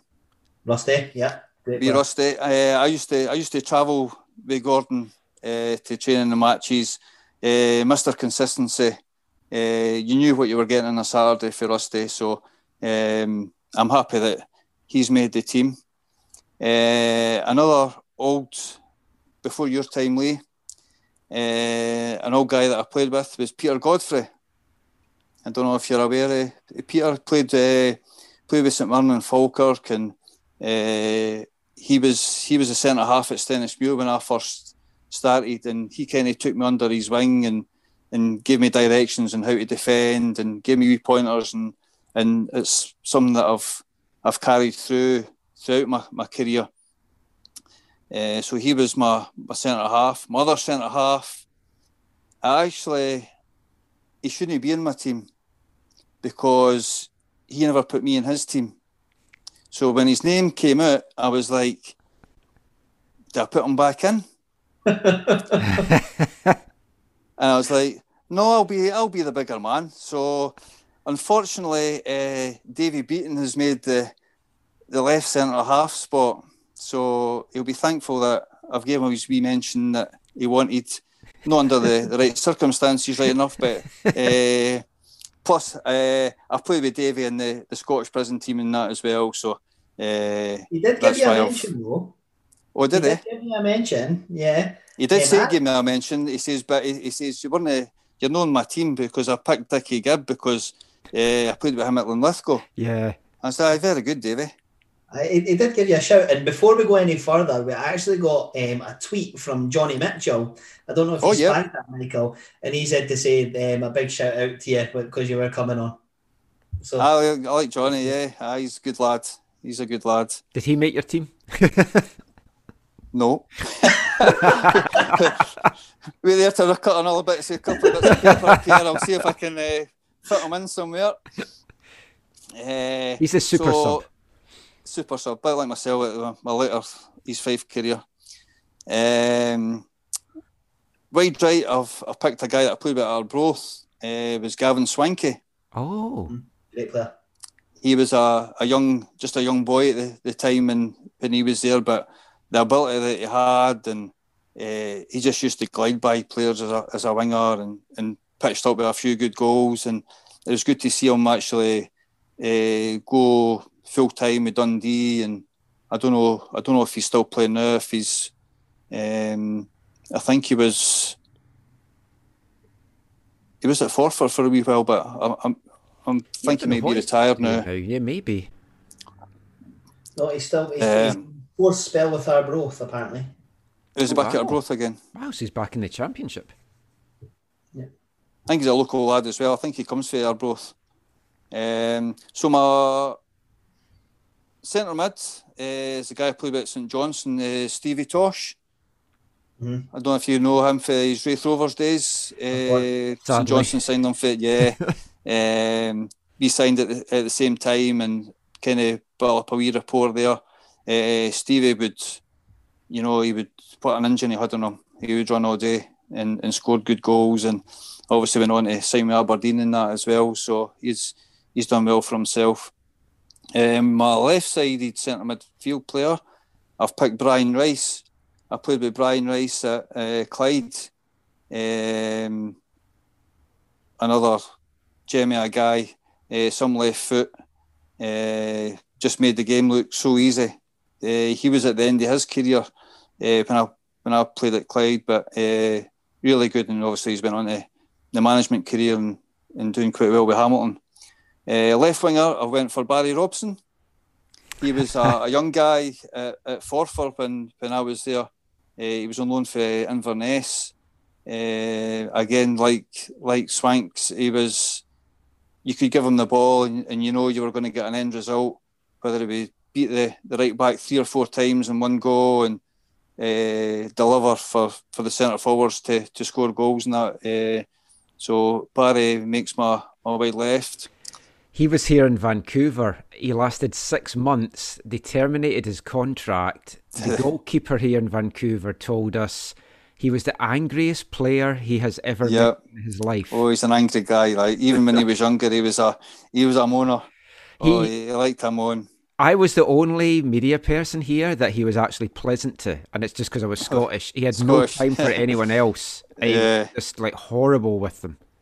Mm-hmm. But he was, yeah, he was a imagine. good player, but his antics, he was always waving his arms about because his football IQ was better than a lot of the players. So he'd be playing balls where he wanted them to go, and they wouldn't be running there. And yeah. he would just berate them on the pitch and the club didn't like that because they didn't think it set a good example. But he example, was a quality yeah. player, uh, definitely really a good good player.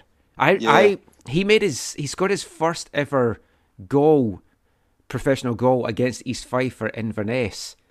Because I asked him about that as a random right. question, as I would when he comes to Vancouver.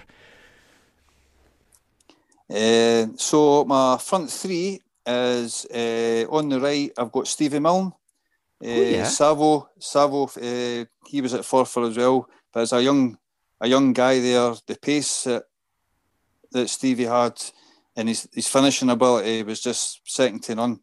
Um, and obviously he went on to went back to Dundee and, and that and had a really he's had a, good career. Uh, centre of the three, I had to pick Big Kenny, Big Doctor Goals. Um, you know, uh, Kenny was Kenny. What you what you saw is what you got, kind of thing. Never flamboyant in his in his appearances and that, but uh, he gave you hundred percent and and came up with the goods when when you needed them.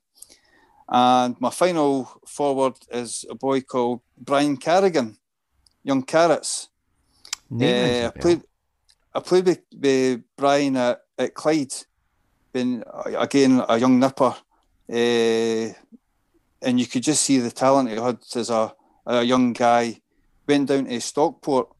Uh, a lot of a lot of the big teams were after him, and he went down south, and it went pear shaped for him after him taking the taxi driver hostage and and that. I don't know if you've if you've heard that story or not. Oh, Um, Brian Somebody couldn't drive. him. Brian that? couldn't drive. Somebody else picked Brian Carrigan. did they? Uh huh. Because we've been told this story before. I'm sure it. But the hostage. If it wasn't on this show, it must have been another one that I listened to. Um, was it not Paul McManus? Said he played one. I don't know. I don't remember any hostage story. Let's hear the hostage story. Well, it probably is the same story, but um, Brian couldn't drive, so he was in digs, and this guy, the taxi driver, used to pick him up in the morning, take him to the, the training ground, pick him back up at the training ground, and drop him back off at his digs uh, every day. So Brian was was out after a game one night, uh, had a a few drinks, spotted the, the guy that picked them up every day, tried to flag them down. The guy, the guy just dinghied them. Well, Brian took homage to this, uh, chased him down the taxi rank, jumped into his taxi, bundled him out the taxi, stuck him into the back. I think he, I don't know if he, if he tied him up or anything, but chucked him at his taxi and put him in either the back seat or the boot and nicked his taxi. So, and that was that was the end of Brian Carrigan's uh, career at Stockport. Hence the reason he came back up the road. Um, I, are you sure you didn't play with him on the prison team? no, I know, I know. Uh, I think he went to Hamilton after that. I played against him when he was at Hamilton as well. Uh, then I, I played with him again at Linlithgow. He was part of the, the team that won the Scottish Cup with at Linlithgow. But uh, Brian's ability for, for scoring goals, I've never seen guys score goals like this uh, in my life. Even at training and, and on a Saturday, you know, he would ping balls in the net for all angles, and you're like, you know, what a, what a waste of talent. The talent that he had, and here he's playing junior football, you know, and he could have been so much better. So Yeah, that's so- that's that's my eleven. He played for the Rovers in two, between 2002 and 2003. Um, and he played at Clyde as well. I'm, I'm convinced it was Paul McManus, but I could be totally wrong. But Ewan that's a that's some team. Mm. Some, It's some- no bad. Who missed out in your wee tombola then? Uh, I'm trying to think now because I've I never really wrote their names down. Uh, I can't really remember, to be honest, off off my. Greg Denham was one. I can remember Greg Denham. I played with him at Linlithgow. Um, I can't remember the other ones. Just, just in case you were going to give any honorary mentions out, um, we thought we'd give you the opportunity of that one. And finally, any of the did you do an eleven against? I did. So my eleven against is in goals was Jim Leighton. Obviously, I played against uh, Jim when we played Hibs. Uh, right back was Alec Cleland. When he was at Rangers, uh, he just ran all day. Every every opportunity he got, he was like I think he played wing back that the day I played against him, and he was just, you know, when Duracell batteries, he, he just never stopped. And I was like, gee whiz, what a what a play! Who is this player? And obviously, he would he was like an unsung hero for Rangers. You know, uh, well, he wasn't a, a big name, but by what a, what a player he was. Uh, my centre half, uh, Lorenzo Amoruso. Yep, another good one. Yeah, speaks for itself. the big man.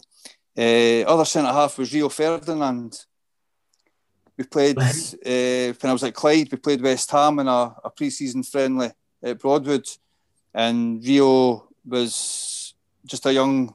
I think he was maybe 17, 18 at the time, and um, he just absolutely strolled it. You know, you could see he was he was going to be a player for for for that day. So he, uh, he's in my, my team, and left back was uh, Jörg Albertz. That's a pretty decent back line and one of the best four. so far, anyway. So yeah, yeah. Uh, midfield um, is Kevin Finlayson. I don't know if you remember Kevin. He played with Queens Park and Morton, and uh, I've had I had some great battles with, with Kevin through the years. Uh, didn't matter who he was playing or who I was playing with.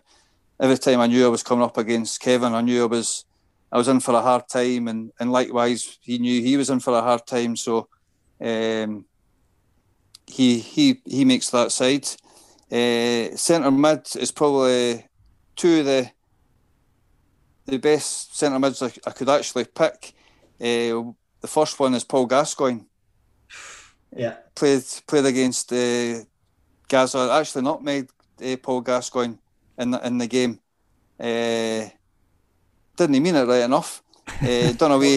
the ball was, ball was in the touch. Ball was in the touch. I can always remember it. And my uncle was at the at the game as well. So uh, the ball was at the touchline. I done a wee turn, and just as I turned, I've, I've moved the ball just as Gazza's came in to close me down, but his legs were open. The ball accidentally went through his legs. I went past it and collected the ball.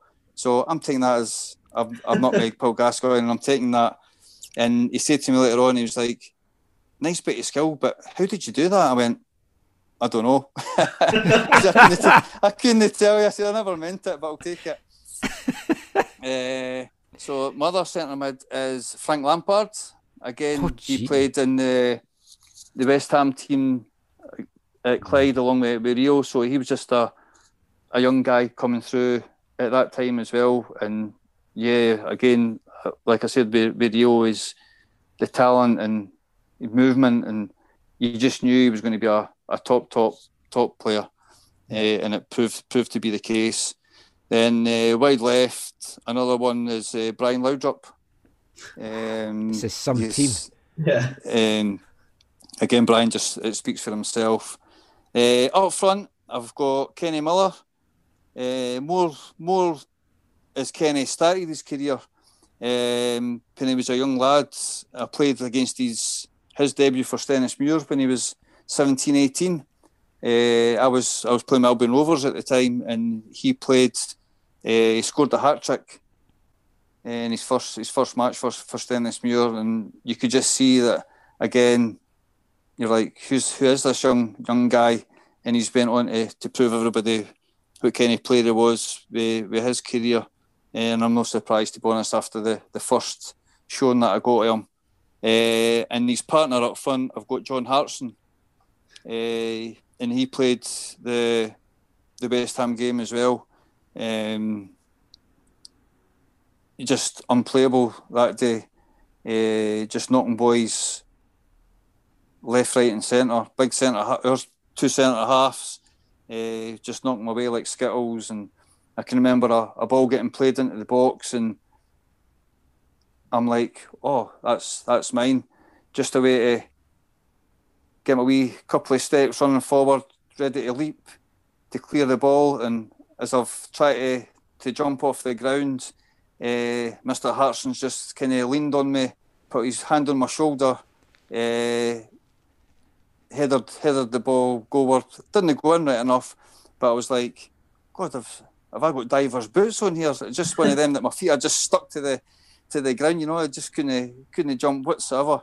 And uh, after that, I was like, yep, uh, some player uh, just he's all in general play, holding the ball in, just shrugging off defenders, and you could see he was going to be a right handful, and his career uh, proves that as well. So, and that's my that's my eleven.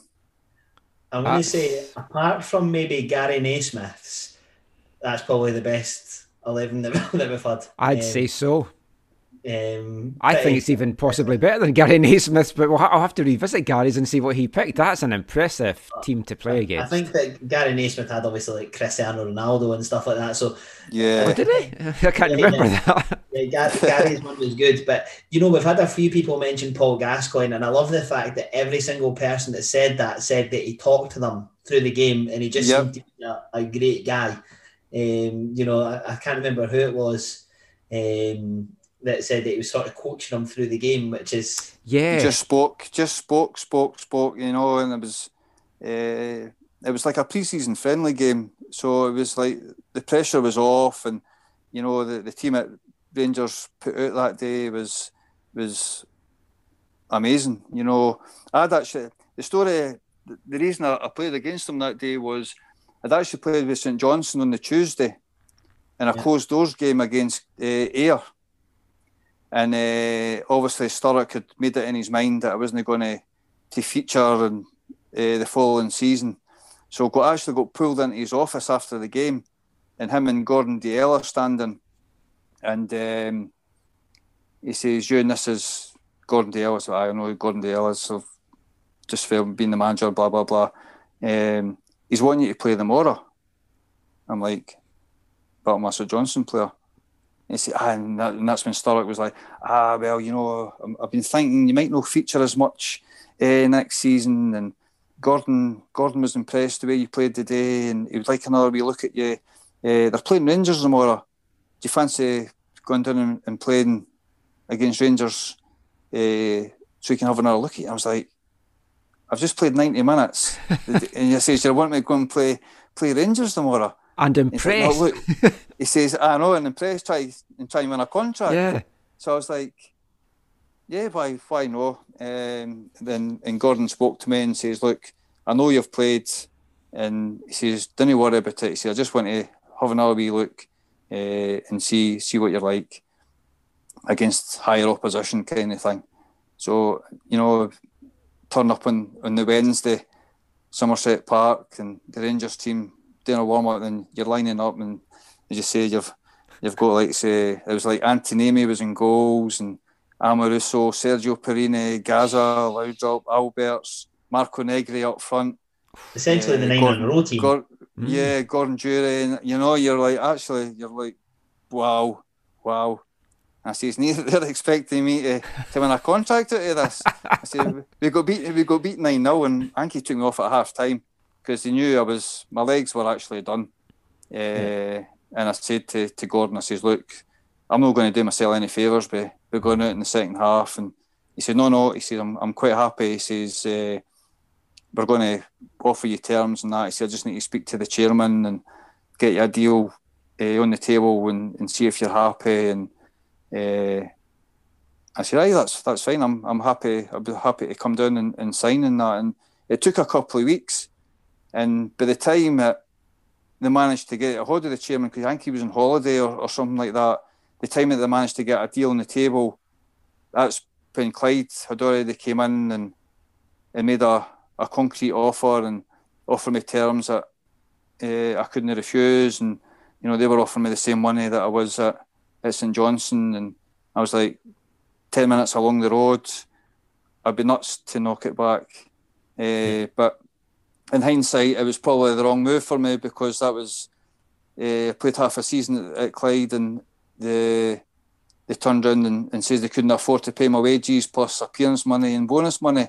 So that was that was the demise of my kind of full time career, and that's what led me going to Albion Rovers to go part time. And uh, but I've no regrets. You know, it's it, it worked out well, and uh, I know some young guys would would love the career that that I've had, and you you can look back and, and say, oh, it could have been a lot better, uh, and you but you can also look back and say it could be a lot lot worse. So uh, I can't complain, and I've got great memories and uh, memorability to, to show for it. Yeah, there's not many folks going to have 13 plus years in the pro game and then a little bit of career in the juniors as well and, and done that kind of stuff and won stuff. And I, I when I was doing the research, I was genuinely amazed because I thought you were at East Fife for longer. I when I saw it was just a couple of seasons the first time around, I was like, wow, because I remembered you being here for longer. That's just the impact yeah.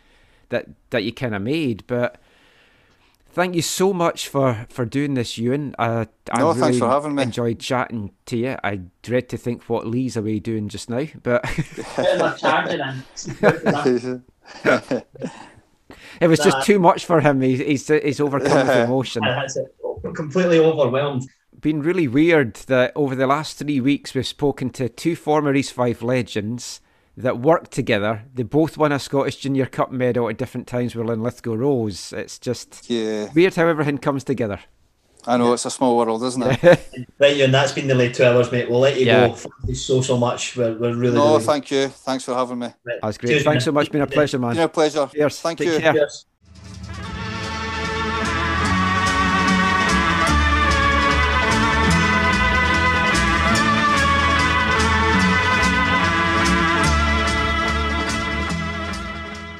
So, some great stuff there from Ewan Donaldson, fan favourite, promotion winner, a player that, that Lee loved in his early days watching East Fife.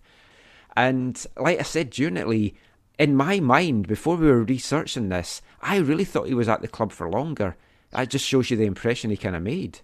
Yeah, he was. He's one of those guys that I think was synonymous with the success at the, at the time that we had there, and and he was just liked by everyone. I think that you know one of the words that always got used to describe Ewan was steady. You never got a bad game out of him.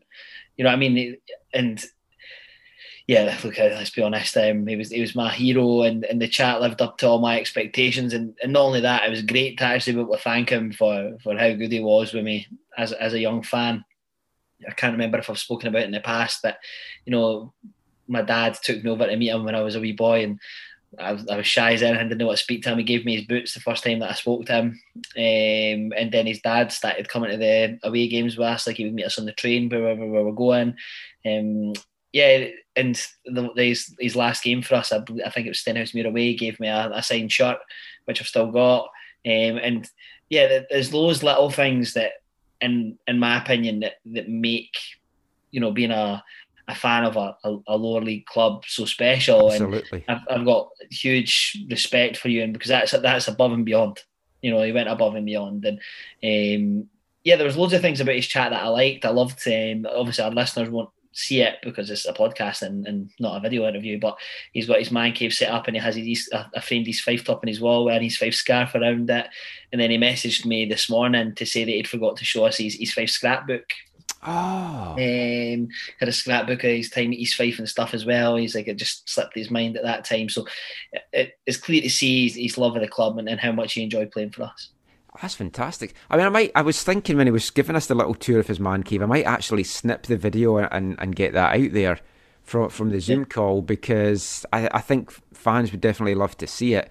And it it's nice that players hold the club in such high regard and it, it's true what you say. It's like you don't get this at, at the big clubs.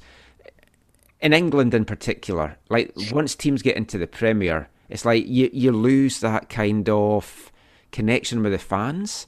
I was listening to one of the latest When Saturday Comes podcasts, and they were speaking to the guy that, like me, started off doing a fanzine for Brentford. It's become a website and a podcast, so very similar kind of journey to myself. And obviously, Brentford are pushing hard just now to get into the Premier. And he's torn because he's like, you want that dream, you want to be playing at the pinnacle, but you know it's going to be different. It's not going to be the same kind of maybe family feel to the club that, that they've currently got. Yeah. And that's that's all always the risk when you become a big club. We're really lucky at East Fife. We're really lucky with who we've got in charge of the club just now that they've built a family atmosphere and people want to be there. And but we'll talk a little bit more about what football means to people just to, towards the end of the show when we, get to this week's wavelength, and I'll explain all about that in a in a sec. But yeah, great to chat to, to Ewan. We've got a couple of other interesting chats coming up. We won't tease too much about them, but uh, covering different eras of East Fife. So I think you'll be very happy with what we've got coming up in the, the coming weeks. And as always, if you've got an into player, past or present, let us know. I was having a think though the other day, Lee, as well. I don't know how many of them are around, how many of them are internet savvy, but if we could get some of the guys from the 50s or 60s teams, might be a bit problematic, I know. I think that would be an interesting one. Obviously, a lot of the big guys, a lot of the heroes, they're sadly no longer with us. But that would be an interesting one. So if anyone does have any any links to guys that maybe played in the 50s in particular, anybody that was around the, the, the League Cup winning teams. I know many of them have sadly passed away, but let's see. As, as I mentioned at the end of our chat there with Ewan, it's been a, a little bit weird having two former Fifers that played in different eras for the team that now both work together, but they both like also won Scottish Junior Cup winners medals with, with the same club as well, Linlithgow Rose. The other person being Dave Beaton who we spoke to two episodes ago. And I know a lot of people enjoyed that episode, but there was one burning question that we never addressed with Dave. Did he fancy a chocolate digestive? Let's find out.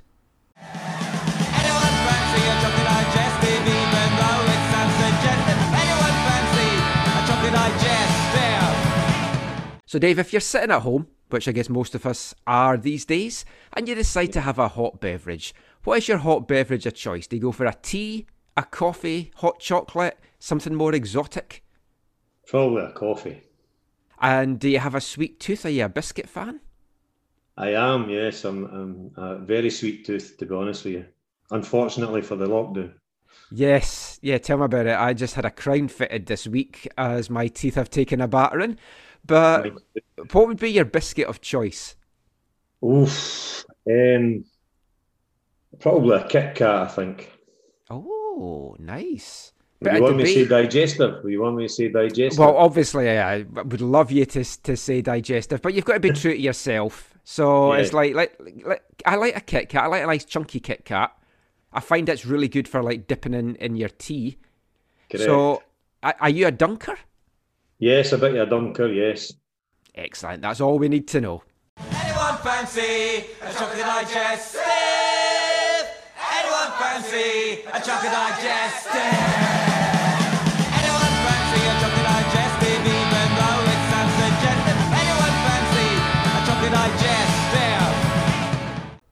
Fife legend Dave Beaton talking hot beverages and bickies there. So let's move on now to one of our musical sections of the show it was Have You Heard, but we're now doing it as Artist of the Month, but it's still going to be tied in with a kind of Have You Heard, because we're going to not be picking big, big names. We had Father Son for January, and we're going to, to feature an artist in February that we have played before on the show a couple of times. He features on our, our Christmas show. Cameron Barnes, there's East Fife connections there. We've spoken about that before. And he's got a, a new single out this week, Lee. So we thought it's ideal to kind of to bring Cameron as Artist of the Month and, and play his new single, which is an absolute cracker and features the Methil Pipe Band. Yeah, it does. And you want to know what? It's even better that we're going to pick this as our first song because I think it ties in greatly with the East Fife side of things and the fact that it's the Methil Pipe Band. We've got a Fife fan on. And look, I've made no secret about it. I'm, I'm a huge fan of Cameron. I think he's excellent. Um, and yeah, I'm really excited to bring this one to you. Slightly different um, in terms of the type of song it is, and we might get slated for playing this one. I'll be interested to see the fan reaction. But I know Kerry Ann Patterson's going to like it.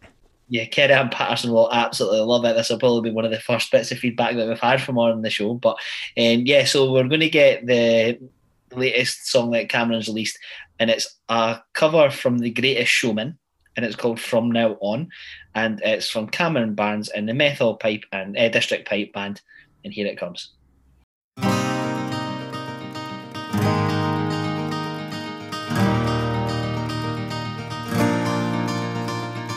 Saw the sun begin to dim I felt the winter wind blow cold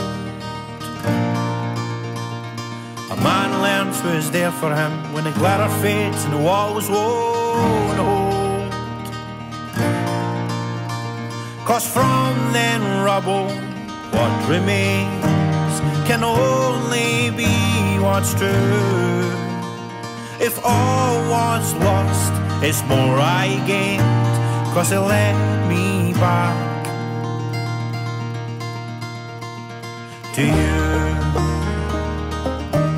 And from now on, these eyes will not be blinded by the lights. From now on, what's waited till tomorrow starts tonight. Tonight, and let this promise in me start like an anthem and my heart. From now on, from now on.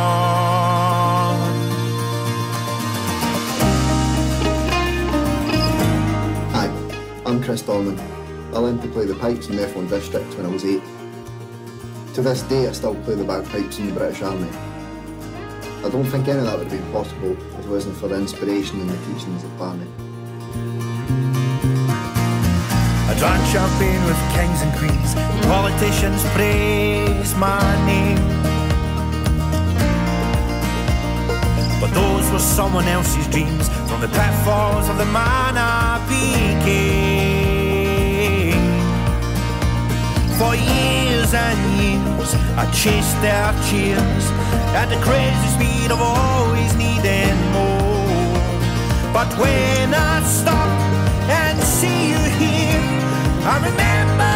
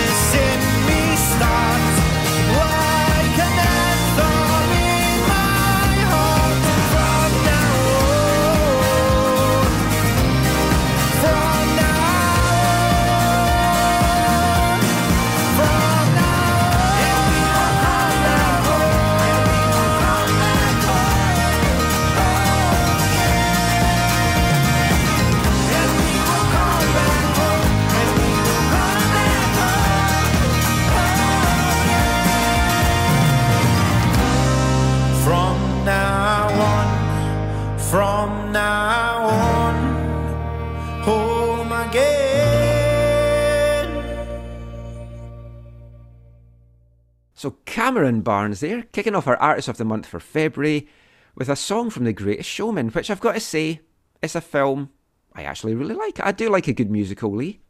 I do not like that film. I, I I don't mind the musical. My wife absolutely hates them. Like honestly, Really? yeah, detest them. Like I am genuinely more feminine than Rachel at times. You know, I, like she has a toolkit and I don't. And like I'm used to in DIY. Like I do like musicals. I, I didn't like The Greatest Showman though. That wasn't. Ah. No, I, I I liked that. I, I liked Jingle Jangle, the Christmas Netflix movie that they had. It was a, a musical thing as well. I thought that was wonderful. Yeah, I kind of miss getting to the th- the theatre and stuff. Whenever I've I've come over, I've always tried to have tag on a couple of days in London, go and see a Wimbledon game, go and see some shows in, in the West End. So fingers crossed, I can get back to doing that Well, I soon. had tickets last year for um, Book of Mormon. Oh, I had tickets for Book of Mormon in, in Edinburgh last year, and obviously the pandemic hit and I didn't get. So hopefully get to that this year because I absolutely love Trey Parker and Matt Stone. Um, I think they're absolute geniuses, and, and the reviews that Book of Mormon's had have been amazing. So yeah, I've never seen it. It's meant to be great. I met them actually. They did a show at the Fringe one year, and I met them afterwards, and I got them to sign my South Park video cover. So it's framed Oh. on in a, on my wall here. that's amazing. There It was a f- memorabilia for you, Mike. Yeah, it was a fantastic show. But let's know what you thought of that. Let's know what you think of Cameron Barnes. We've got a few more songs to bring from him this month, and we might even sit down and have a little chat with Cameron this month as well, just to chat about the East Fife connection and the songs that he's done so far. But now it's time to empty our mailbag, and we've both had bulging sacks this week, Lee. Yeah, it's. It, do you want to know what? Thank you. Like honestly, thank you so much. It's been great to interact with you all this week. Um, there's been so much stuff come through, um, and definitely your your question around the three games, the the TARDIS question. Yeah. So I forwarded you the ones that I've had, um, Yep. and I'll let you go into them, Michael. Yeah, it, it's whenever we, we launch a, a new section, and as Lee said, Michael wants to launch another new section. It's like we just have to find the right one to get the feedback, and this seems to have done it. And I actually did this section. I spoke to one of the, the Whitecaps players this past week, so I did the section with him. And you'll be pleased to know, Lee, that he actually picked one of your things, which a few folk have picked so far, which is this Man U game, the Champions League game. Everyone seems to want to be at this Man U Champions League game. Yeah, no, but you've got to appreciate. Don't get me wrong. I could understand, and I watched the, the Liverpool game at Istanbul. That was that was amazing. But when you support or like the team that's involved in it, I think because it was like bang bang, it was like literally two goals at the back of each other. Solskjaer and Sheringham. You've gone from the, as low as you could go to high in, in two minutes. Um, it was yeah that that's it's bound to be up there and judging from our, our hefty sack, there's been a lot of people that have picked that and Istanbul. So we're going to kick things off with uh, an email that we got from Graham Donaldson, long-time East Fife supporter, And he- listener. and Hi, listener, of course, as well. He picked three excellent games here. East Fife related for all three of them, and they don't have to be remembered, but I, I like this because they were. So first of all, he'd love to see our 1949-50 League Cup win. So that was the second of our three League Cup wins, because he feels that that East side, East Fife side from the 50s, in, in terms of consistent league position anyway, will probably never be bettered unless we get bought by a very rich businessman. And he, he's right, because we're in the top four of Scotland, winning cups regularly, and that was probably the pinnacle of East Fife. And to, to see them play, I was talking about maybe chatting to somebody from the 50s team, but to, to actually be able to go back and see them play would just be a joy. He says, seeing Henry Morris, Charlie Fleming, George Aitken, Alan Brown, and Davy Duncan in the flesh would be incredible, as well as East Fife winning a national trophy at Hampden and a 3 0 win over Dunfermline into the bargain, too. That just is the icing on the cake. Now, his second game, it would be from 1973. And this is a game I've read about be- before because there was some really dramatic stuff in this. It was a 2 2 draw with Celtic at Bayview. This is when East Fife were in the top flight, the last time that East Fife were in the top flight. He says, My dad went to this game when he was about 12, and every so often he will mention how amazing it was. It would be fantastic to relive that game and the atmosphere. Part of the reason that it's such an iconic game is Celtic missed three penalties that day. Ernie McGarr saved two of them, and one of the guys to, to miss a penalty was Kenny Dalglish. So Graham says just to see Dalglish missing a penalty at Methil would just be phenomenal. But to see a side miss three penalties and a big side like Celtic as well, the champions, it, I mean that's just a, an iconic game from from that team's kind of period. And the Let me third- cast you back, Michael. And maybe some of our listeners can remember this, but I seem to remember playing Rovers at Bayview. And did Willie McCulloch not save two penalties? I don't know. That doesn't ring any bells with me, but that's certainly not to say it's not the case. I, I might not have been the Rovers, but I remember being at a game. I'm sure Willie McCulloch saved two penalties, and I thought it was the Rovers. I could be wrong. Now that you mention that, I do have a vague recollection of him saving two penalties in a game. I could not tell you who it was against. If it was the Rovers, Hi. Stephen Mill. If you could tell us, that would be great. Yeah, let's let's do some research on that. But I definitely seem to remember him saving two penalties in a game. This third one that Graham's pick's more recent. It's from the 1996-97 season. This this is after uh, Steve Archibald had left, so we weren't having a good run, and we got a massive win. Really, it's a three-one win over Falkirk at Bayview. Falkirk had Chris Waddle in the team, so he was like running the show for them. He remembers that Old Bayview was bouncing. It was only half full, but it was absolutely bouncing. And it got so much better when Benny Andrews scored the opener after maybe seven or eight minutes. Though Benny was a forward, I think he scored about 10 goals for the Fife. But my memory of that one is him taking a shot on either the volley or half volley and the ball rocketing into the top corner. My favourite East Fife goal by far. Me and a few other local 12 year old hoodlums then spent the rest of the game shouting at Chris Waddle as much as possible. The high point being somebody scooping the ball away from Waddle's feet as he went to take a corner. Not sure the Rocksteady crew at Hampden would tolerate that. A great day and a real bright spot in an otherwise awful season. And, fun fact, that was the day that we filmed the stuff for They Think It's All Over the Cowden family sketch. Oh, there you go. So they had turned up for that. They actually filmed the game. So somewhere there is actual footage of that game kicking about in the BBC vaults. And just to finish off with, with Graham, he says, just to cheat and talk about a fourth game, what he said about going back to May 2003 and drinking it in really chimed with me too. I remember that game in two portions. The first 89 and a half minutes is a feeling, a mixture of dread, nerves, and a touch of hope. In the second portion, which of course is just about five minutes, I can still see Deuchar dinking it over the, the keeper in my mind's eye. I then celebrated so much, I elbowed one of my mates in the face. You're right, Lee, to sit there, knowing what's about to come and then watch everyone's reaction would be just incredible. The noise on the Andy English video always amazes me too, and it'd be great to relive that. I don't think New Bayview has made a noise like it since.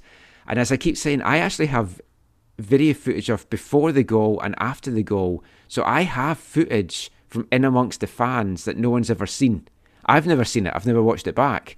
So I need to get that off one of my 8mm VHS things and get that up there so that folk can see it. Get your finger out.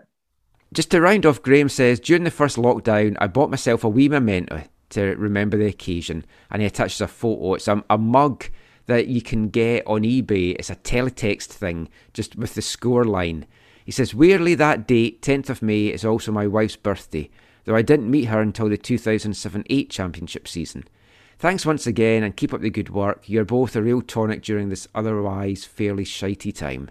I didn't know I'd miss sitting in the freezing cold next to the Forth for two hours quite this much.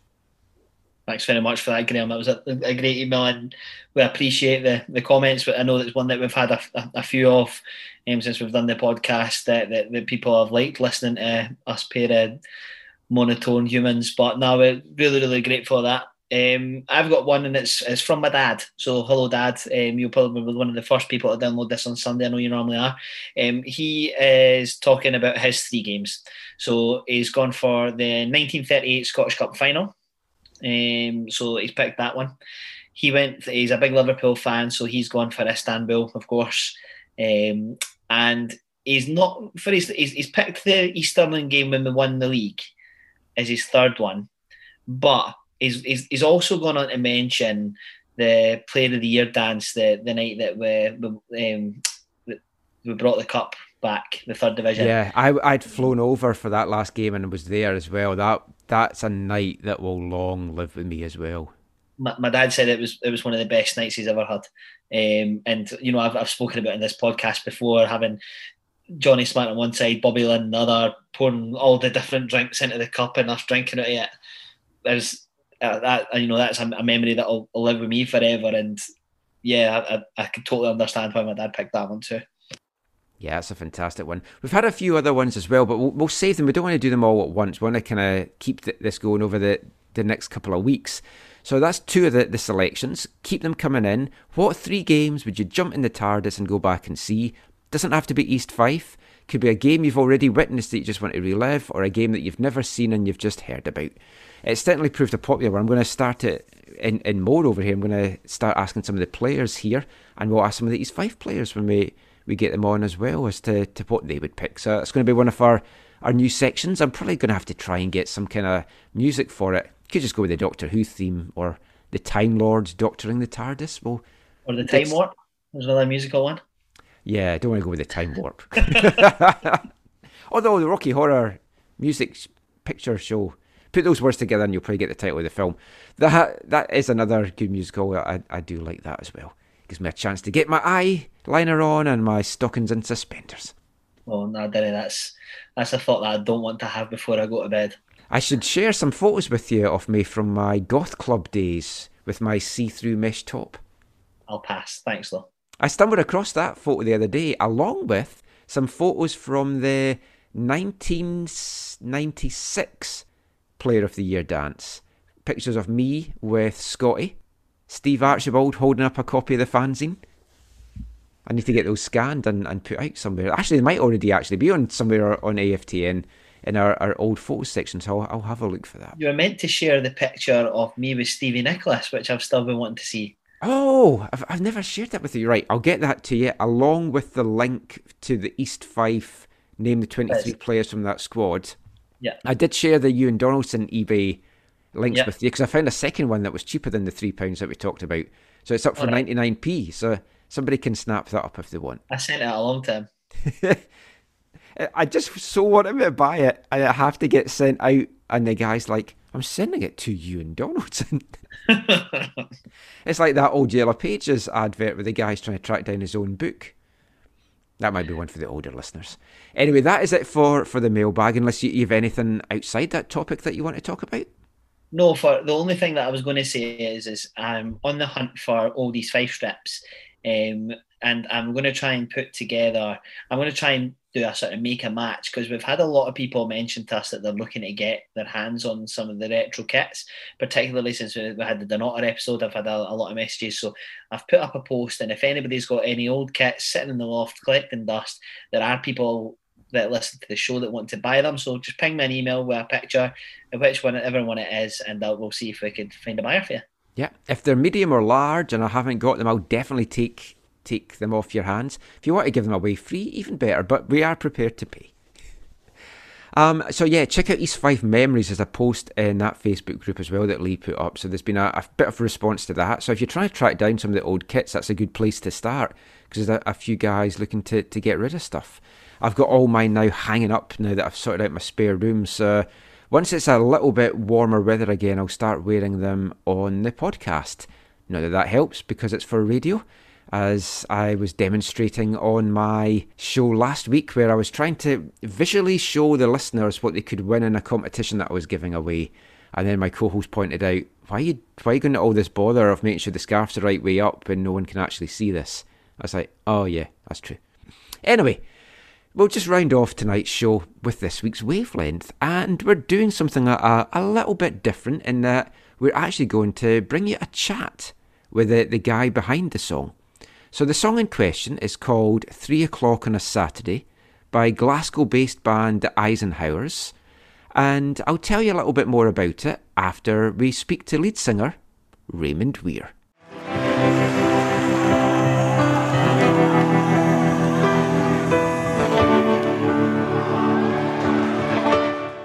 So I'm delighted to be joined now on the show by the man behind the song Three O'Clock on a Saturday. He's the singer songwriter behind the band The Eisenhowers. We're going to talk about the song, we're going to talk about his career, we're going to talk about football. Welcome to the show, Raymond Weir. Thanks for having me on, Michael. It's a pleasure to be here. Thank you so much for, for doing this. We're going to just get into the, the, the song in a sec, but be- before we start that, we had a little bit of chat before we were recording, but we've got to talk about football support. Um, we discuss. I'm an East Fife fan, a Vancouver Whitecaps fan. You're going to be on both of our podcasts, and I, I was asking you who you supported, and there's no no team as such. So, so tell us about your, your love of football. I guess the love of football. If you grew up in the west of Scotland, it's almost compulsory if, for a wee guy to, to get into football and to be introduced to football. So at various times uh, through teenage years, at one point I might have thought I was a Celtic supporter for a while. Then I might have thought I was like a Hibs supporter or a Dundee United supporter. But I realised that I didn't really feel passionate about any particular team. I just enjoyed football. And I think, as, as we were saying before we started the podcast, I think the, the, the thing that motivate, motivates me as a football fan as far as you know getting worked up about results and stuff is I like to see underdogs winning. I like to see, in Scottish football in one sense it's pretty boring because it's essentially it's two teams that are, are way ahead of everyone else and it's been even worse the last 10 years or so where Rangers been off the scene it's been a monopoly. Um, and that gets really dull and I, I, like the idea I mean I've been very fortunate in the last four or five years um, I've been to Hampden to see different teams winning the cup. I saw Inverness winning the cup um, I saw Hearts winning the cup I saw St Johnstone winning the cup. That was actually Celtic Park, and it's great to see so-called provincial teams coming up now and again and, and winning trophies. That's that's the thing that gets me excited, uh, rather than you know following any particular team. Apart from the Scottish national team, I get quite worked up about Scotland. Um, uh, and obviously, it's very exciting at the moment because we've qualified for a tournament for the first yes. time in 22 years. My, my son, my, my, my son Liam, was actually born uh, in 1998, uh, and I was actually in France for that World Cup. I went, I went, uh, I went over for a week um, and it was short. I was about two weeks before Liam was born. I was over, and they tried to get tried to get to the Scotland Norway game at Bordeaux, but the town was overrun by Scots, and I had no chance of getting a ticket. But, but just being there for the experience was fantastic. But he's my, my son's a big football big football fan, and he's always said, "I'll never see Scotland qualifying for a tournament." And to experience uh, winning the penalty shootout against Serbia with him was just fantastic because he was he's he was in cloud nine. He, he, never thought he would ever see Scotland playing a, a major tournament because I, I tell him, ah, when I was younger, Scotland used to qualify for the World Cup all the time. That was just what we did. Um, so it's great to see the, the national team getting a wee bit of revival again. Yeah, I think we are kind of off a similar age. I'm 52 now. Mm. So it's like we grew up watching Scotland automatically qualify. And it's yeah. like, it's you you took it for granted almost yeah. And for, for World Cups, the Euros never so much for some weird reason, but the World Cup, you, you took it for granted. I've got all these souvenirs from back in different World Cups. The only World Cup I've ever been to was the 94 one in America, which was the oh, one wow. that Scotland weren't at. Maybe they didn't make it, yeah. Uh, and that's how we got tickets. We got it through the SFA Travel Club because folk didn't want them. So we were like, mm-hmm. hey, let's go to America. I'd never been abroad before. Mm-hmm. So I've never got to see us at a tournament. And the World Cup's going to be in North America in 2026, so I'm keeping my fingers crossed. 48 teams. Surely, yes, surely. Scotland's got to be one of 48 teams to, to get to a World Cup. Yeah, well, we we we said that at the last Euros. The Euros are up to 24 teams. Surely we'll be one of the 24, and we didn't make it. But we've, we've got yeah. through this time, so yeah, we're I mean, very excited about that. I, it was interesting hearing you talking there about going to watch those cup finals at, at Hampden that was the provincial teams. Because if, if you read the Scottish media, they'll always say to you basically, without like reading between the lines, no one really cares about it. When like th- this final that, that's coming up, the old firm's not in it, and it's yeah. like the interest's not going to be there. The broadcasters are probably going to hate it because it's like they've got rights to show this, and there's no Celtic and Rangers. To me, that's a proper cup final. That's yes. what cup football should be about. Yes, absolutely, absolutely. And one, one, one of our best days out, I think football. We went to Hibs Killie League Cup. I can't remember what year it was, but Hibs won five one, and I remember that. I think John Collins was the manager, and uh, the atmosphere was absolutely phenomenal. You thought this phenomenal. You just thought this is really what two communities supporting their teams are about. You know, there was never you, you, never felt there was an edge at all to any of it. You know, there wasn't any threat of fights between the supporters. It was just a, a packed stadium, and although Kilmarnock got a doing, the fans were there right at the end singing and uh, yeah, I, I, love those kind of occasions. Or you know, sometimes even better if one of the provincial teams can beat Celtic Rangers in a final. That's sweet when that happens as well. Yeah, I mean, as an East Fife fan, like our our big period of success was like we won the Scottish Cup in '38 and then the League Cup three times. Couple of League Cups, eh? yeah. yeah. So I mean, I missed mm. all that. We've yeah. got a section in our show that we've started talking about if we could go back in the TARDIS, what games would you want to see? And obviously, they're the automatic games. Yeah. Mm. But I mean, all this chat brings me perfectly, really, to, to your song, Three O'Clock on a Saturday, because it's described as a, a love letter for Scottish football.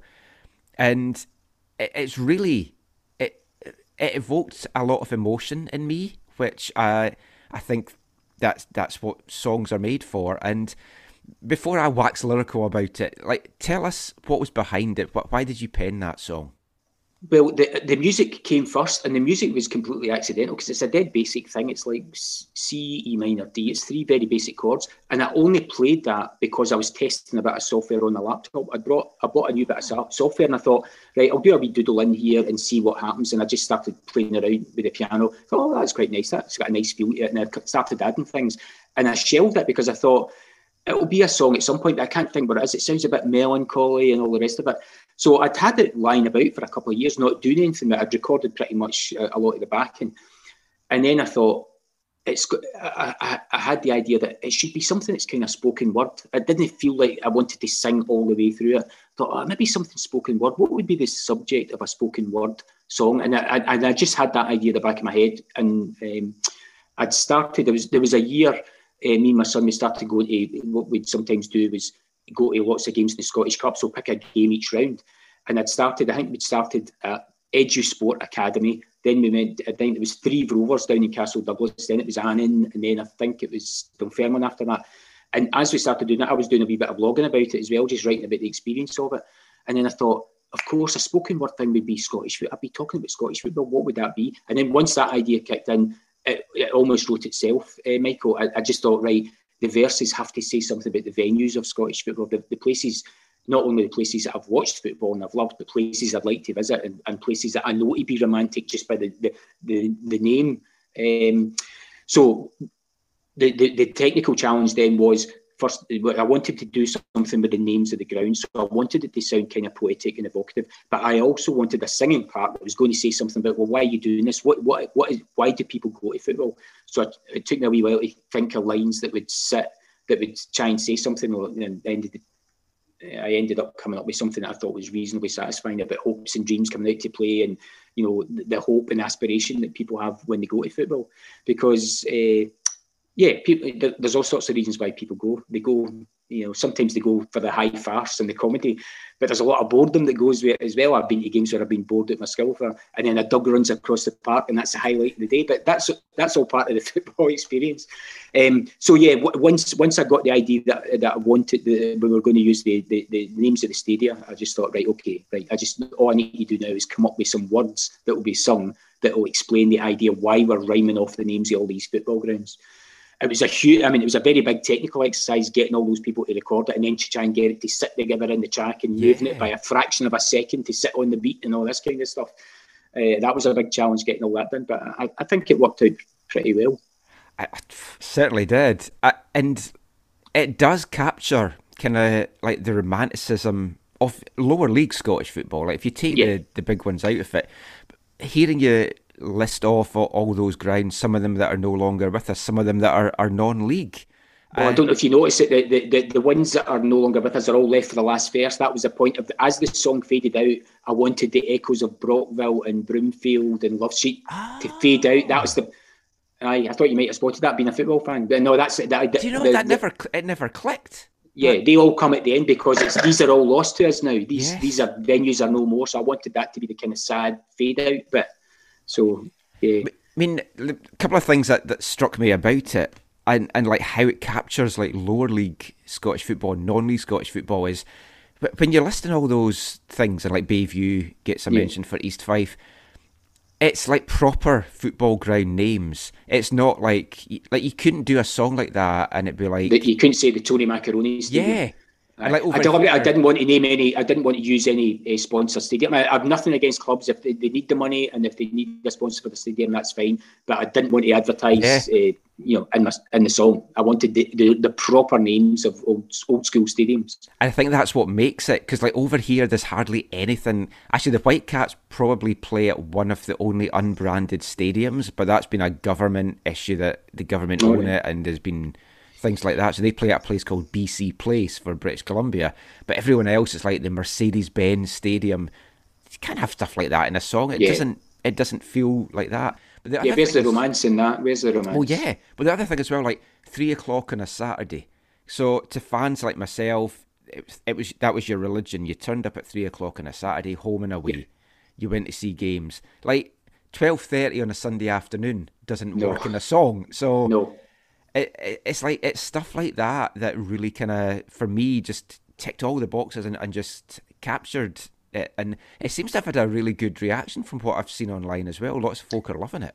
Yeah, yeah. I'm, I'm hearing through the grapevine that the uh, this the BBC might be interested in using it at some point as it comes up because I think the first anniversary is coming up around about 12th, 13th of March, and the stadium's been closed because there was there was a period between the song being recorded and the video being made because the song I wanted to do the song regardless. I So the, the song got finished. We thought, right, let's do a video to go with it. And we're trying to think, what would the video look like? And then we hit upon the idea that, well, we want to say something about the situation we're in now where people are mm. essentially locked out the grounds, can't get in And So we wanted to make it something, capture that sense of loss of supporters, because that's why they all walk up to the stadium and they put their seat down and they look in to the empty ground because it's making a statement about we need this. week. this is this is something really important. These rituals are very important to us. Um, so yeah, I, I think it's coming up to the first anniversary of people being locked out, and I've, I've, heard that they might be interested in using it at half time in one of the championship games. I think so. I'm keeping my fingers crossed because that'd be that'd be nice to get it on the telly. Oh, it would. I mean, and it's made for that. And like, funnily enough, like the day that we're recording this, a year ago, I was in Scotland, and today I was at Bayview watching East Fife play Dumbarton. The Wow. day that I flew home was the day that London got its first coronavirus case, and then you just see what's happened in, in the year since, and it's just absolutely incredible. But yeah. Yeah. let's talk about the video Okay. it's it's like magnificent. It's like seeing everybody outside sitting down, looking into their empty stadiums. It really tugs at your heartstrings because I know from us doing our East Fife show, so many folk are missing the football and they're struggling because they haven't got that kind of normalcy into their into their life. So, what was behind the video? The, well, the, the video we wanted, uh, my son directed the video. He's um, and I, I, I, I- suggested the idea to him. We, we knew we were going to do a video for it, and we thought originally we'd, well, we'll basically just go in the grounds and we'll film outside Cappielow and we'll film outside here. We're kind of kind of stuck because we were based in the west of Scotland, so they all had to be local to us because of you know lockdown conditions and all the rest of it. Um, and then we thought well, we need a hook to hang it on. What's the hook? And then uh, it came to me uh, that that would be the hook that the the, the, they wouldn't the people in the video wouldn't just go to the stadium and look in. They would make some statement. So they would come up with the idea of the chair. They would take very deliberately, take a chair and sit down, and they would make a point of sitting outside the stadium and, and you know look longingly into it. So it's all basically family members that were roped into it. Um, um, and my my my my, my grandson, my first grandchild, Noah, appears in it. He's, he's now five months old, but he appears in it with my daughter and my, my son-in-law Jamie. They they they, they go to Dumbarton. Uh, to Dumbarton, which is a lovely stadium, Oh, very picturesque setting, beautiful Yeah. setting, and you could probably tell by the, the I mean, you may be able to tell from the light. It was filmed, mm, I think it was late September, mid-September-ish. I think they filmed that, but it was depending on people being available and lockdown conditions being okay and being able to drive somewhere, and so it took us a wee bit to pull it together. But I think I think the end result was worth it. Oh, absolutely. It, for for me, watching it was great because there's stadiums I've been to in it, and then this sta- like some of the non-league ones, like I think was it Largs was one of the st- Yeah, Largs was one of them. Yeah, Um, it's like stadiums I've not been to, and I was like, oh, that's a cracking old-fashioned football ground yeah, as well. And yeah, but I mean, in the current lockdown thing, I mean, as as a musician, it's obviously I imagine it, it's it's been tough for you just now, kind of doing lockdown stuff. Yeah, um, normally when you, you bring out a, a, an album, even if your ambitions are modest, even if you're basically trying to sell 100 CDs or whatever, previously you would have had, you know, gigs in pubs and stuff like that because they know that's a good way to sell. You know, if you if you play a half decent gig, then yeah, there's a, a reasonable chance that some people at the pub, you may, you may sell five or six copies that night. On a good night, you may sell 20. You know, if you play really well and you've got a decent crowd. All those avenues are closed off at the moment, so. Um, uh, yeah, it, it makes it a bit harder to promote it. Not impossible to promote it, and uh, uh, and I think I was as I was saying to you before. I think we started recording. It's it, it would be nice to go out and and and promote it in live venues. Um, but if, if that option's off the table, it's not it's not a deal breaker. I, I like writing songs and recording songs, so I would do that anyway, whether I could go out and play them or not. Uh, it would be nice to have the option, but if the option's not there, I still do it anyway. So. Well, I mean, just to round things off, let's t- uh, quick chat about your your actual musical career because this is under the, the band the Eisenhowers, which I, I noticed from your band, can't you say it's more like a collective than a, than a, a, a, band per se. But it's the third album by the band. It's available on Bandcamp. Judge a Man by the company he keeps. And I listened to, to the whole album, I actually listened to some of the stuff on the other ones as well. And I, I songs are so different from each other as well. And there's captures a lot of the music that I loved growing up, the kind of sound of it, like Elvis Costello, yeah, Squeeze, yeah. XTC, that kind of stuff. So, I mean, tell us a little bit about the musical career uh, and and the band that that you've had up to now. Okay, I've been I've been in lots of bands and and, and all you know it, it, it's various points been flirting with, with, with, bits of success. But going back to you, I mean, it's similar to the the we were talking about not supporting a football team. I think one of the reasons that the the Eisenhower's albums have got different influences on it is because I, I personally I, I, love all kinds of music and um, I wanted the freedom to write songs. And if this one sounds a bit like Steely Dan, or this one sounds a bit like David Bowie, or this, you know, I'm happy with that. I don't, I, I don't want to say, well, it's a band template because I've played in bands before where there's kind of band template, and mm. the guitarist has to do his thing, and the bass player has to do his thing. What I've got is a whole bunch of musician musician friends, and it's basically me writing songs and thinking, what's the best thing for this song? So the song's always the most important thing. So I just want song, the songs to sound good, and if they go off in slightly different directions, that's fine. Um, but it's it's, it's it's it's kind of indulgent. The last band I was in, there was a band called Gum. I was in maybe about 26, 28, uh, 29, 2010, and about then. We released a couple of albums, and I was really just the keyboard player and the producer. There was a female uh, front person, and I was a co-writer on it. And that was a very different kind of discipline, and it was satisfying in a lot of ways. But ultimately, as a songwriter, you want to be in charge of everything. you, want you want to direct the traffic. So this is my kind of, it's a kind of, I suppose, a vanity project or a, a hobby project. I just, record lots of stuff and um, from time to time put out albums. Um, so there'll be another. Uh, there's another one that's going to come out in Bandcamp, and then within the next couple of months, which is stuff that didn't make it onto this album because I recorded 35 songs or something. So there'll be a kind of B-side album, but there's a new album coming, um, probably mid 2021. I've got lots of stuff.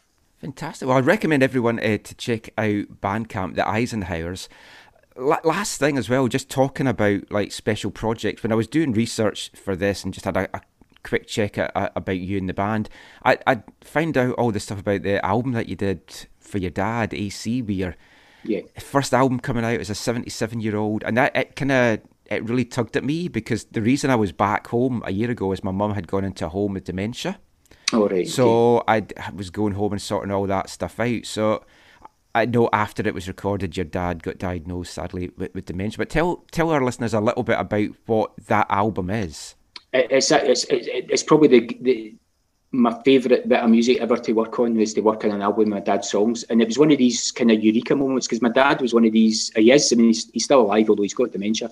Um, he, he's one of these guys. He, he played at family parties and stuff like that. But wouldn't he, he would never do a gig. He would never go and play in a pub or anything. Like it was just the guitar came out of family parties, and you know he'd sing along. And usually not the main vocalist, but he, he did like to sing. But I knew he had a whole bunch of songs that he'd written. So this was just common knowledge in the family. And occasionally you know, I would hear him playing tapes and stuff like that. And it, it was I was over it was a couple of years ago, and you know, when he got to the age of 76, 77, and my mum wasn't well at that time, and it just occurred to me, I thought, God, I wonder how long I'm going to have mum and dad for. And God, what that's called. So I need to, why have I not thought of this before? We need to get dad into the recording studio. So it took me a wee while to persuade him because he's such a modest and unassuming man that he, he thought, oh, I couldn't do that, I couldn't do that. It's like blowing your own trumpet. And I said, well, who else is going to blow your trumpet, dad? It's, these are your songs. So we, we dug out a bunch of old tapes and I picked a bunch of songs. I recruited some musician friends, got them into the studio thinking this my dad's idea was oh we'll just have maybe 10 or 20 cds that we can give out to members of the family and that would have been fine. But I, once we'd recorded i started thinking these songs are really good and the production and everything's really good. It's well put together. I knew it was good it was a decent quality product. So i emailed a couple of record companies scottish record companies saying look here's a project My dad's just been diagnosed with dementia. These songs have been written over a period of about 50 years. They've now been recorded properly in a recording studio. I think it's an interesting story in and of itself, but I think the material's good. Andy's my dad. If you're interested, here's my blah, blah, blah address. And within a couple of days, um, Green Track Records, Greentrax Records, a Scottish record label, emailed me back and said, Love it, lovely stuff. We want to put this out. And my dad got an album out at, these, at the age of 77. We got, I got, we, I got on, um, me and my brother went on Radio Scotland to talk about it. Uh, got a feature in, it was either the record or the mirror, I can't remember when the Scottish newspapers uh, did, a, did a feature on it. And he got airplay. But perhaps the greatest moment of the whole thing, I was in town, I was in the centre of Glasgow one day doing some shopping, and I went into HMV Records, and I thought, oh, look in the HMV, look at the Scottish section. And there in the Scottish section was my dad's album. So I took a picture of it and sent it to him and said, Dad, your album's in HMV. And he's, I mean, I went to see him that night and his face, he just had a huge smile on his face the, the whole time.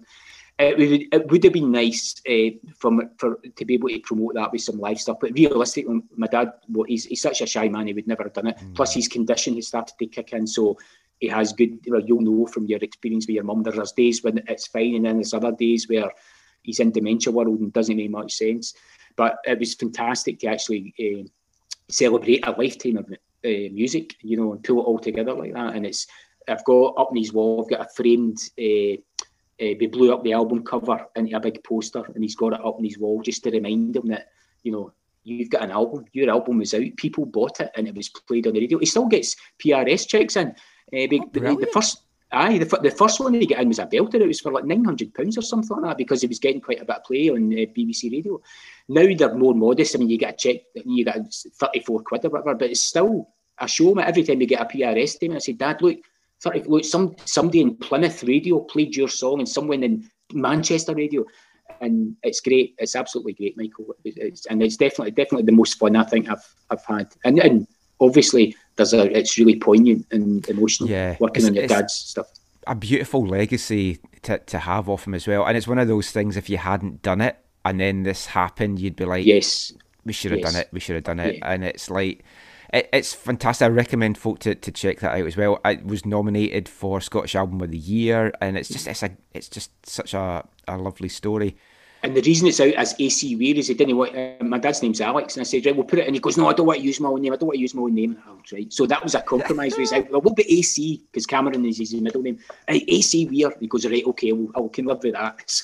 oh, it's out on, it's on Green Track Records. It's called um, This Has Been Me Since Yesterday, which is a very Glaswegian phrase. Yeah. So, yeah, folk, check that out as well. And it's been an absolute pleasure talking to you t- today, Raymond.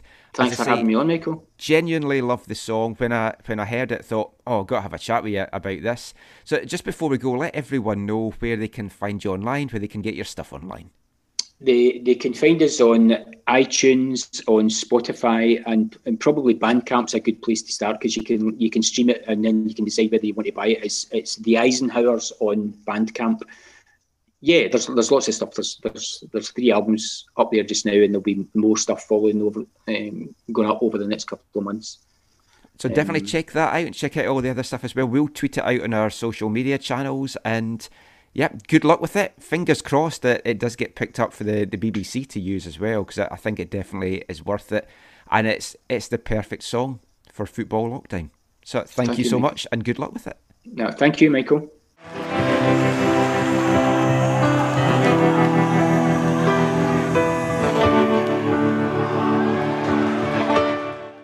So that was Raymond Weir there, lead singer of Glasgow based band Eisenhowers. So the Eisenhowers have a new album out. It's available on Bandcamp, so you can check that out, have a little listen beforehand, and then you can pay to get it downloaded.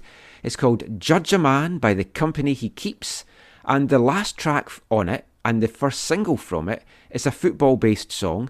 Name checks a, a lot of football grounds in Scotland, including Bayview. It's called Three O'Clock on a Saturday. So let's hear that right now.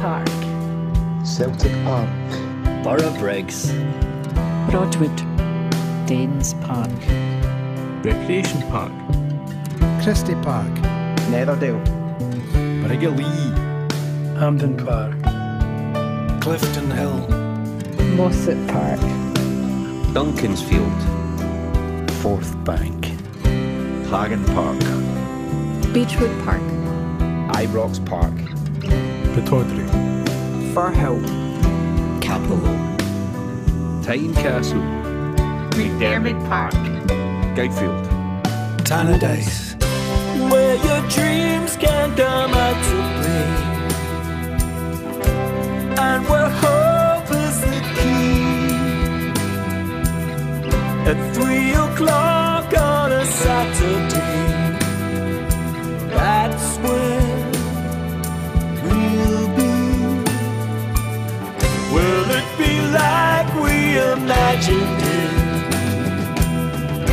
they make new memories? At three o'clock on a Saturday That's when we'll see. Dunterlie, Balmoor, Victoria Park, Links Park, Fir Park, Newlandsfield, Prestonfield, Balefield, Glebe Park, Harmsworth Park, Rugby Park, Buckleview, Harlaw Park, Stair Park, Princess Royal Park, the County Pier, Guy's Meadow, Somerset Park, Bellsdale Park, McKessock Park, New Tinto Park, Grant Street, Bayview, Easter Road, Where your dreams can come back to play. And where hope is the key At three o'clock on a Saturday. That's where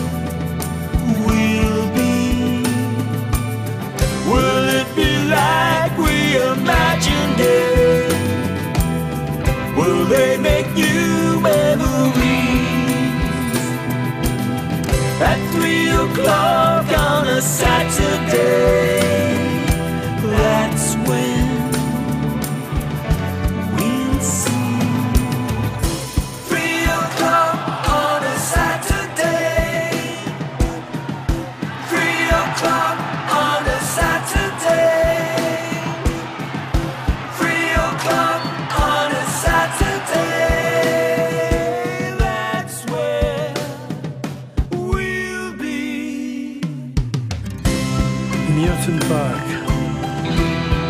Arrowfield Park, Broomfield, Love Street, Brockville, Logie Green, Fleshers Haugh, Boghead, Shawfield, Anfield, Furze Park, Kilburn, Douglas Park, Adamslie Park, Kingsmill Park,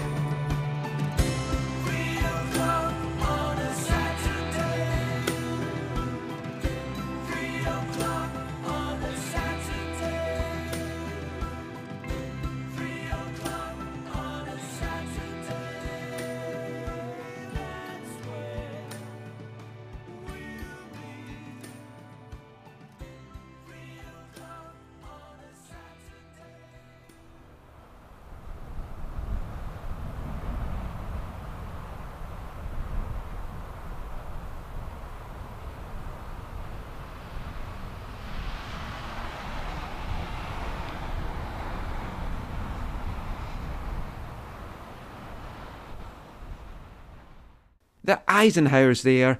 Three o'clock on a Saturday. A great football song to add to my wavelength catalogue. Hope you enjoyed it. It's not punky, it's very different to a lot of the other football songs that we play. And just talking about Lee, every football fan, three o'clock on a Saturday, it means something special to them. And it's been taken away from us with, with the pandemic, and we're all just craving for it to come back. But is it going to be as good as we remember? Is it going to be the same as as we remember? That's, I guess, what we're going to find out in the, the coming months. Yeah, but you want to know what? I'm chomping at the bit to get back um, and be surrounded by fellow diehards. Um, and do you want to know what? It'll be the first time when we get back and we're all out in. It'll be the first time since we've done the podcast too. So it'll be great to maybe speak to some people um, in person that have been listening.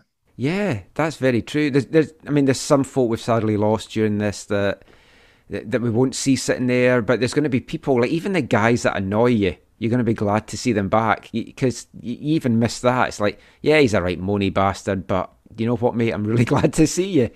And Aye, have you even listened to his podcast?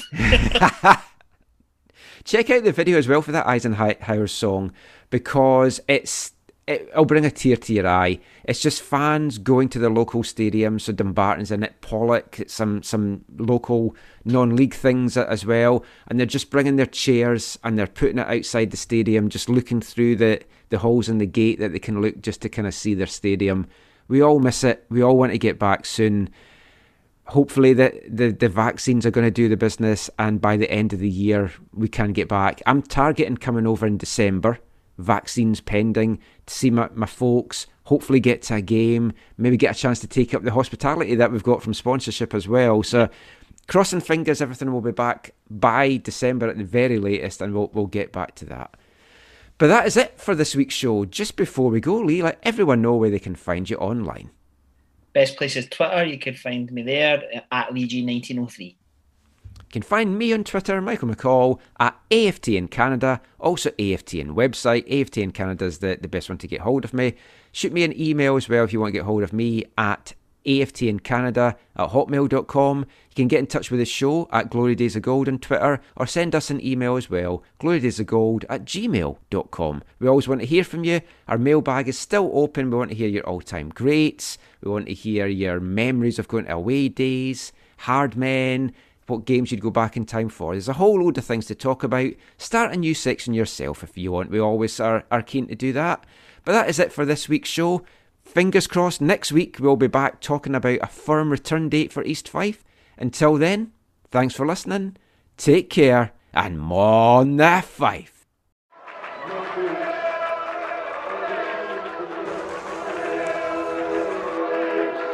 Going to your first match is an experience you never forget. The atmosphere of what's going on around the pitch looks beautiful, and you always look and go, wow, I'd love to play here one day. You get the bug, it's going to stay with you for life.